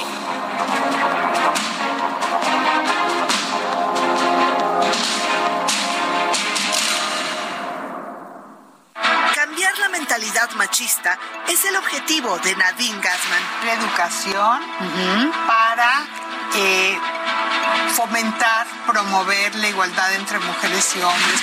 La igualdad es la vía que sigue el Instituto Nacional de las Mujeres. Cambiar las condiciones y la situación de las mujeres más pobres, de las mujeres indígenas, de las mujeres afro, crear oportunidades. El reto es enorme, pero no imposible. Atender la violencia contra las mujeres, tenemos que protegerlas, tenemos que sancionar a los agresores, pero sobre todo tenemos que prevenir. Este miércoles, en Perfiles de Heraldo Media Group, Nadine Gassman, presidenta del Instituto de las Mujeres, referente de la noche, 21 horas, solo por Heraldo Televisión. Toma el volante del nuevo Fiat Pulse y acelera tus latidos haciendo eso que te apasiona. Acelera tu pulso con el SUV líder en ahorro de combustible. Estrénalo con una tasa desde 7.99% más seguro gratis. Fiat, sé único. Visita tu distribuidor Fiat Chrysler K31.1% vigencia del 3 al 31 de mayo de 2023. Consulta fiat.com.mx. Gastrolab, historia, recetas, materia prima y un sinfín de cosas que a todos nos interesan. Thank you. Amigos del Heraldo Radio, soy el chef Israel Arechiga de Gastrolab y hoy tengo una receta buenísima, muy frutal y con tapioca que estoy seguro que van a disfrutar porque es algo no muy común. Los ingredientes son los siguientes, dos tazas de tapioca blanca, dos tazas de leche de coco sin azúcar, porque después vamos a usar un cuarto de taza de azúcar, dos tazas de agua, una pizca de sal, muy importante, frutos rojos y mango al gusto. El procedimiento, ya saben que en gastrolabweb.com siempre lo encuentro, pero les voy a dar un par de tips. El primero es que cuando pongamos a cocinar la tapioca, se va a hervir en la leche de coco a fuego medio bajo. ¿Esto? Porque si lo hacemos a fuego alto se puede quemar muy fácilmente. Número uno. Y número dos, nunca tenemos que dejar de remover hasta que la tapioca se haya hidratado. Ya que si la dejamos así, se va a empezar a pegar al fondo de la cacerola y entre ellas se van a pegar y se va a hacer una especie de gelatina. El resto del procedimiento en gastrolabweb.com lo van a encontrar.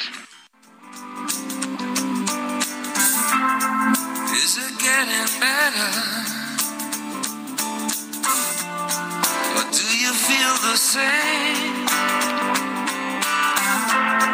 Will it make it easier on you now? You got someone to blame.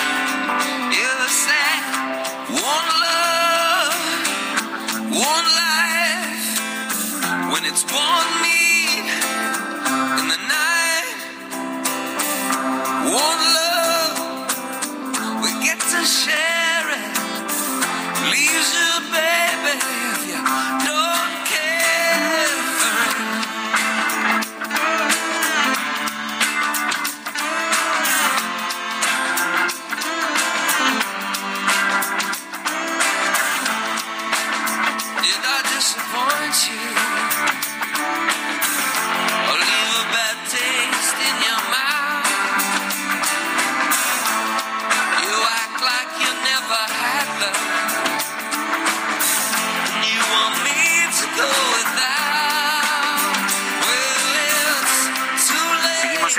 música interpretada por Bono y por el grupo YouTube.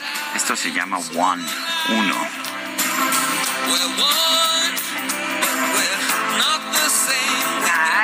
Me gusta, me gusta mucho. Gracias, DJ Quique. Oye, dice una persona al auditorio, buenos días, Sergio Lupita, siempre los escucho. Les comento un ejemplo más de la austeridad. Ayer, en el desmantelado módulo de vigilancia y ahora Pilares de Colinas del Sur en Álvaro Obregón, hubo una celebración y hasta mariachis.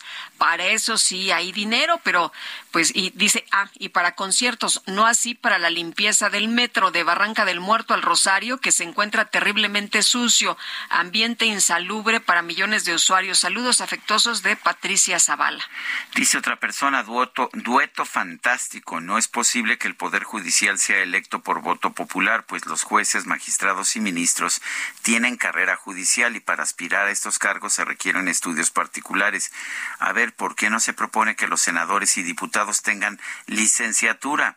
Verán que no tendríamos senadores ni diputados con nivel de preparación. Excelente día. Atentamente su admiradora María del Carmen Sendón Garduño. Bueno, de hecho lo que proponen es que sean insaculados por tómbola, ¿no? Sí. No, y además la propuesta ahora es que los chavitos este, lleguen de 18 años, ¿no? Así es. Bueno. ¿Qué tal? Pues, pues que es que a los 18 que tienes apenas que la prep, la, la, prepa, sí, sí, ¿verdad? pero ¿Para qué se requiere preparación si, eh, a ver, como la diputada Patricia Armendaris, que dice que las leyes que desechó el, el Poder Judicial de la Federación, la Suprema Corte de Justicia, lo único que hacían era reducir el sueldo de los empleados del INE. Se ve que no leyó la Ley de Comunicación Social ni la Ley de Responsabilidades Administrativas, eh, pero pues ¿para qué necesitas licenciatura si legislas sin leer las leyes. No, legislas cuando te dicen vas a votar a favor o vas a votar en O contra. no necesitas, nomás eres levantadedos. En fin, eh, buenos días, soy Lidia Apreciado. No soy mamá, sin embargo, agradezco abono Ah. el día de hoy. No es la única. Fe- no eres la única, no eres la única, Lidia. Felicidades a todas esas mamás que son maestras, terapeutas, chefs, meseras, sastres, ejecutivas, etcétera, etcétera. Pues sí, qué barbaridad, ¿verdad? Qué, qué trabajal de, de las mujeres. Sí. Híjole, qué, qué Me- cosa. me- mencionabas la canción Lady Madonna. Ah, a ver sí, si nuestro Lady equipo Madonna. de producción, si ¿Podemos llegamos a un tener un, espacio Sí. de Lady Madonna. Lady Madonna. De Lady Madonna de los Beatles, de, y creo que es original de Paul McCartney, pero ahora lo El- es que entre los dos. Bueno, eh, no, ellos eh, los dos la dos. firmaron, pero no la escribió, me parece, Paul McCartney. Pero en fin, vamos, vamos a, ahora quisiera yo que tocáramos Lady Madonna y leer un poco de la letra, pero vamos a... a- Con Diana Martínez, Vamos te con Diana bien. Martínez que nos tiene información acerca de, pues, de la revisión del reclamo del INAI por no dejarlo sesionar con cuatro comisionados. Es- Este reclamo lo va a evaluar el ministro Javier Laines. Vamos a escuchar el reporte de Diana Martínez. Así es, Sergio Lupita, muy buenos días. El ministro Javier Lainez Potisek revisará el reclamo que presentó el Instituto Nacional de Transparencia, Acceso a la Información y Protección de Datos Personales, el INAI, luego de que no se le permitió sesionar con cuatro comisionados. Lainez admitió a trámite el recurso de reclamación que promovió el organismo autónomo debido a que la ministra Loreta Ortiz negó la suspensión solicitada para poder sesionar con cuatro integrantes. La ministra notificó el pasado 24 de abril que admitió a trámite la controversia constitucional que presentó el INAI, pero también notificó que negó la medida. Al rechazar la solicitud del instituto, Ortiz consideró que no existe un motivo válido para que el INAI sesione con solo cuatro de sus integrantes. Ahora Laines elaborará un proyecto de sentencia que someterá a votación de los integrantes de la segunda sala. Hasta aquí mi reporte. Bueno, pues gracias, gracias por esta información, Diana Martínez. Y eh, Morena ya prepara la estrategia para la aplicación del llamado Plan C que anunció el presidente López Obrador. ¿Y qué significa esto? Pues ganar la mayoría en el Congreso de la Unión para que pues se pasen las reformas que ellos quieran, ¿no? Las reformas Para que no haya voz de las constitucionales. minorías. Sí, sí, sí, para que diga el presidente, quiero esta, así pasa, quiero esta otra, así pasa, sin ningún problema, sin ninguna oposición. Eh, y bueno, pues vamos con Elia Castillo que nos tiene toda la información, todos los detalles. Elia, te escuchamos. Buenos días. Muy buenos días, Sergio Lupita. Los saludo con mucho gusto a ustedes y al auditorio. Así es la dirigencia de Morena que encabeza Mario Delgado. Alista ya la estrategia para la aplicación del llamado Plan C que anunció el presidente Andrés Manuel López Obrador, que es ganar la mayoría en el Congreso de la Unión para aprobar reformas constitucionales que limpien el Poder Judicial. El dirigente advirtió que también insistirán en una reforma electoral. En conferencia de prensa, Delgado refirió que en la segunda etapa de la llamada Cuarta Transformación, el partido buscará tener la mayoría calificada en la Cámara de Diputados y de Senadores para aprobar una reforma al Poder Judicial sin los votos de la oposición. Escuchemos parte de lo que comentó al respecto. Entonces, necesitamos una reforma de fondo eh, para limpiar el poder eh, judicial y para ello pues tendremos que lograr la mayoría en el 2024. Y otro tema, sin duda. Y vemos ahora los ministros de la Corte pues no le obedecen al pueblo, obedecen a grupos de interés. Entonces, ¿qué necesitamos? Que tengan un origen completamente democrático, que le deban su cargo a la gente y que le rindan cuentas a la gente. Entonces, tendrá necesariamente que esa reforma al Poder Judicial, que no sea, que esos ministros no sean arreglos de cúpulas o de grupos, sino que vengan eh, de manera eh, democrática, electos por la gente. Lo anterior, luego de que este lunes la Suprema Corte de Justicia de la Nación declaró la invalidez de la primera parte del llamado Plan B de la reforma electoral por graves violaciones al proceso legislativo. Pero también anunció que insistirán en una reforma constitucional en materia electoral en favor, dijo, de la democracia del país. Entre los temas que adelantó podrían contener esa reforma al Poder Judicial está la elección de los magistrados por voto popular, la misma fórmula que se planteó para los consejeros electorales y en la que insistirán. Este es el reporte que les tengo. Muy buen Muy día. bien. Gracias, gracias, Elia. Muy buenos días. Son las nueve con cuarenta y uno. abogado, puma, pambolero y alcalde de Benito Juárez. Y pues un día literal toqué, me abrieron la puerta y ahí llegué al PAN. La seguridad pública es la carta de presentación de Santiago Taboada. Un equipo de trabajo que logró reelegirse, en mi caso, con más del 70% de la aprobación de la gente. Para nadie es un secreto que quiere ser jefe de gobierno. Yo difiero mucho con el gobierno. Desde que yo decidí levantar la mano para gobernar esta ciudad, pero hay que llevar muchas cosas de las que hacen en Benito Juárez a toda la Ciudad de México. En perfiles CDMX de Heraldo Media Group, Santiago Taboada, alcalde en Benito Juárez, este jueves, 12 horas. Reporte H, solo por Heraldo Televisión.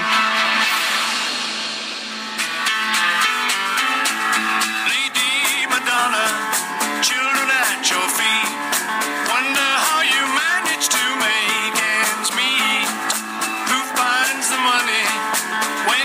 estamos escuchando a los Beatles cantando, tocando Lady Madonna. La mayor parte de la composición es de Paul McCartney. Está firmada por los dos, Lennon y McCartney.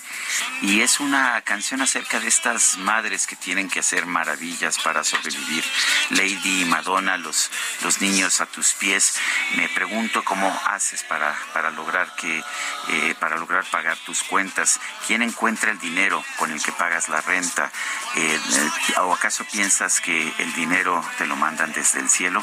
Es un poco lo que habla esta canción Lady Madonna acerca de las maromas y malabares que las madres modernas ¿Cómo tienen vas que a realizar. llegar a fin de mes? Me encontré, fíjate Sergio, que nunca le había puesto mucha atención a esta canción, pero me encontré en la madrugada eh, una explicación en la que decía eh, en McCartney que pues eh, cómo se había inspirado precisamente esta, esta letra y dice que pues él iba, él iba caminando y, y, pues vio a una, a una mujer y bueno pues eh, Ahí está, ahí está Lady Madonna, que se lanzó en el 68, alcanzó el número uno de la lista de éxitos, se convirtió en uno de los temas más famosos de este cuarteto.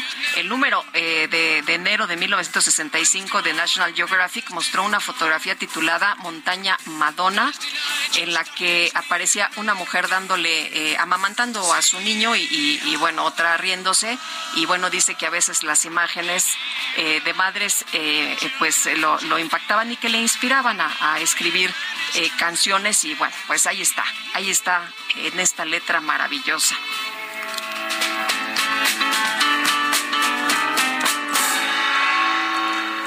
Qué buena, ¿no? Es una gran canción, Sí. qué bueno que pudimos reflexionar un momento acerca, acerca de ella.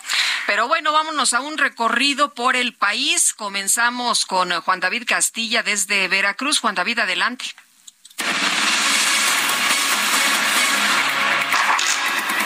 Muy buenos días, Sergio Lupita, los saludo con gusto desde Veracruz. Comentarles que los hechos violentos continúan en la zona norte de esta entidad, donde durante el martes 9 de mayo se reportó el hallazgo de restos humanos en bolsas de plástico y más tarde fueron localizadas granadas afuera de la comandancia de la Policía Municipal de Poza Rica, que afortunadamente no explotaron.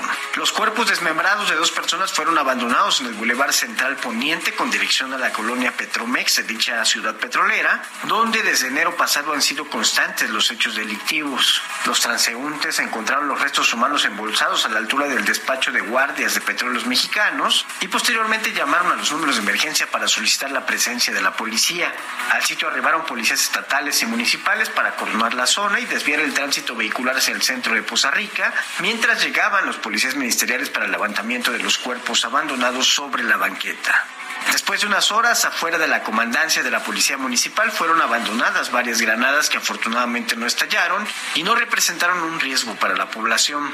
Esto sucedió sobre la avenida Profesores, esquina Empleados de la colonia conocida como Sector Popular, lo que fue considerado un atentado por parte de los vecinos de la zona.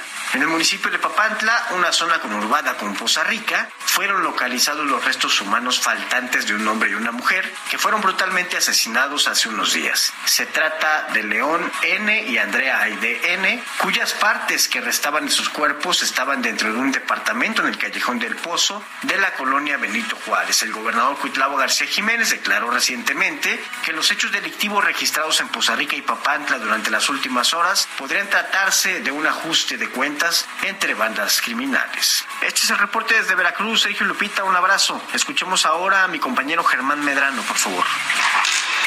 Gracias. ¿Qué tal, Sergio Lupita? Los saludo con gusto desde Baja California Sur para informarles que con base en los registros históricos y derivado de los fenómenos naturales como la niña y el niño, agosto y septiembre son los meses con más actividad ciclónica para Baja California Sur. Pero para esta temporada 2023, la entidad va a recibir un mayor impacto de huracanes con un 17% por arriba de otros estados, según el pronóstico de la Comisión Nacional del Agua. El subsecretario de Protección Civil en la entidad, Benjamín García Mesa, ha confirmado que serán entre 16 y 22 fenómenos hidrometeorológicos los que se estarán formando en el Pacífico para esta temporada. Los nombres asignados son Adrián, Beatriz, Calvin, Dora, Eugene, Fernanda, Greg, Hillary, Irving, Jova, Kenneth, Lidia, Max, Norma, Otis, Pilar, Ramón, Selma y Todd.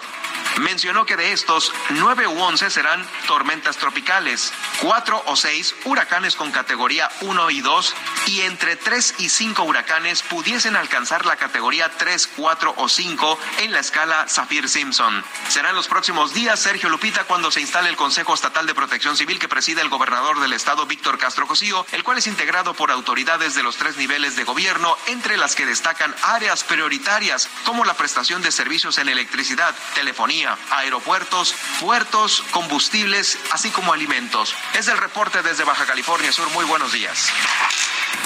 Qué gusto saludarlos, Sergio y Lupita. Les quiero platicar que la fiscal general del estado de Sonora, la licenciada Claudia Indira Contreras Córdoba, presentó su renuncia con carácter de irrevocable, la cual tendrá vigencia a partir del próximo lunes 15 de mayo. Fue a través de un comunicado que la fiscal Contreras informó que este martes 9 de mayo presentó su renuncia tanto al Congreso del Estado como al titular del Poder Ejecutivo, al gobernador Alfonso Durazo. Resaltó que desde que inició la actual administración se ha privilegiado la coordinación institucional y se ha realizado un ejercicio de coordinación operativa en la Mesa Estatal de Seguridad. Sin embargo, luego de compartir profundas reflexiones con el gobernador Durazo, coincidieron que ha llegado el momento de un relevo en la titularidad de la Fiscalía e iniciar un nuevo proyecto. Le platico que Claudia Endira fue nombrada fiscal general de Sonora el 15 de noviembre del 2018 por el Pleno del Congreso del Estado por un periodo de nueve años, siendo la primera fiscal mujer en este cargo. Sin embargo, ya este 9 de mayo, cinco años después, decidió renunciar a este cargo. Por su parte, el gobernador Alfonso Durazo confirmó que ya recibió la renuncia de Clara Undira y le dio un reconocimiento, pues dijo que se sumó sin restricciones y de manera profesional al trabajo del Estado por la seguridad y procuración de justicia y dijo que buscará platicar con ella para hacerle un ofrecimiento para que se integre al gobierno del estado de Sonora en otro cargo. Ese es el reporte. Muy buenos días. Muchas gracias, muy buenos días. Bueno, son las nueve de la mañana con cuarenta y nueve minutos. Vamos a un resumen, un resumen de la información uh, que hemos estado generando a lo largo de esta mañana y de la, de la información que se ha generado en términos, uh, en términos generales. Vamos pues a un resumen. El presidente López Obrador aseguró que el Premio Derechos Humanos 2023 que otorgó la Asociación Internacional de Juezas a la ministra presidenta de la Suprema Corte, Norma Piña, puede conseguirse en la Plaza de Santo Domingo. Eh, pues esos premios se pueden conseguir en la Plaza de Santo Domingo, este, o también en el Time. Acuérdense esta revista famosa, ¿no? internacional, que decía el economista del año siempre era un secretario de Hacienda de México de la época de el saqueo de la corrupción. Los presidentes de México de aquel entonces salían en la este, portada. Premios a Krause en la monarquía española. El presidente denunció que la mitad de los mexicanos no tenía conocimiento de que va a haber elecciones en Coahuila y el Estado de México. porque dice que los medios de información, ah caray, no cumplen con su propósito. Pregunto a quienes nos están viendo, escuchando, ¿sabían que habían elecciones en Coahuila y en el Estado de México? Puedo sostener, sin temor a equivocarme, de que la mitad de los ciudadanos del país no lo sabía. Entonces vamos empezando por informar, porque los medios llamados de información no cumplen con ese propósito, porque no son medios de información, son medios de manipulación. Eso lo voy a estar. Dice y dice. No diga mentiras, no diga mentiras. Hay que meterlo Como en la sección de quién es quién, ¿no? Bueno, como que aquí siempre, eh, bueno, será que está ocupado y que no nos escucha, pero aquí siempre tocamos esos temas y también creo que en el resto de los medios, pero en fin. Bueno, en este espacio la embajadora eminente Marta Bárcena explicó que tras el fin del llamado título 42 en los Estados Unidos podría aumentar la criminalización de los migrantes indocumentados. Es decir, eh, la aplicación de ese título 8, digamos, hace más restrictiva la migración. Entonces, si tú como migrante regresado intentas cruzar de nueva cuenta y, te prohíben cruzar por cinco años y lo intentas de nueva cuenta, que muchos lo hacen porque por eso se quedan en la frontera, inmediatamente te criminalizan. Digamos que la aplicación del título 8 puede llevar a una mayor criminalización de la migración. Fíjese que esta madrugada un autobús que transportaba a un equipo infantil de fútbol cayó a un barranco, esto en el estado de Jalisco. Hasta el momento se reporta el saldo de una persona muerta. La historiadora francesa Hélène Carrère d'Ancos fue galardonada con el Premio Princesa de Asturias de Ciencias Sociales por su aportación sustantiva al conocimiento de la Unión Soviética y Rusia. El gobierno de Rusia expresó su tristeza por la muerte del periodista de la AFP, Arman Soldan, en un ataque con cohetes en el este de Ucrania. Aseguró que mm, se deben esclarecer las circunstancias de su deceso. Gary, ya sé que estuve mal, te descuidé y ahora no estás.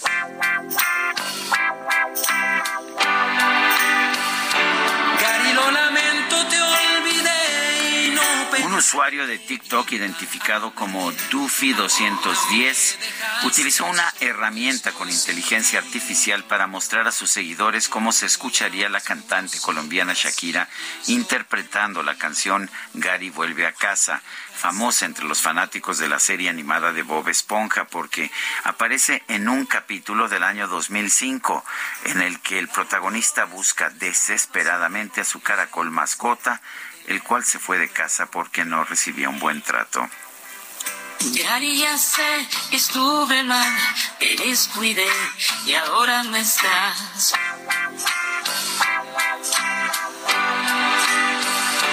Gary, lo lamento, te olvidé y no pensé que iba a perder.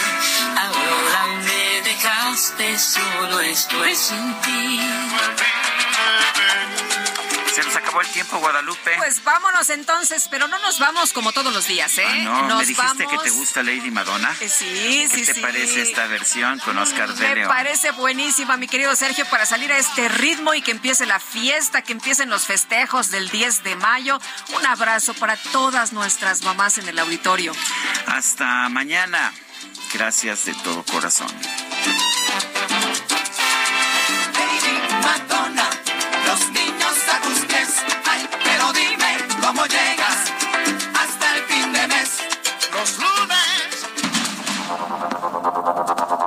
Heraldo Media Group presentó Sergio Sarmiento y Lupita Juárez.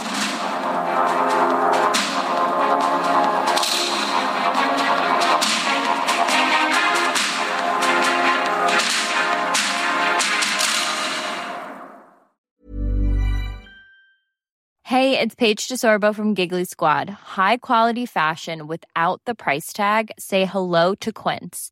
I'm snagging high-end essentials like cozy cashmere sweaters, sleek leather jackets, fine jewelry, and so much more. With Quince being 50 to 80% less than similar brands. And they partner with factories that prioritize safe, ethical, and responsible manufacturing. I love that. Luxury quality within reach. Go to quince.com slash style to get free shipping and 365 day returns on your next order.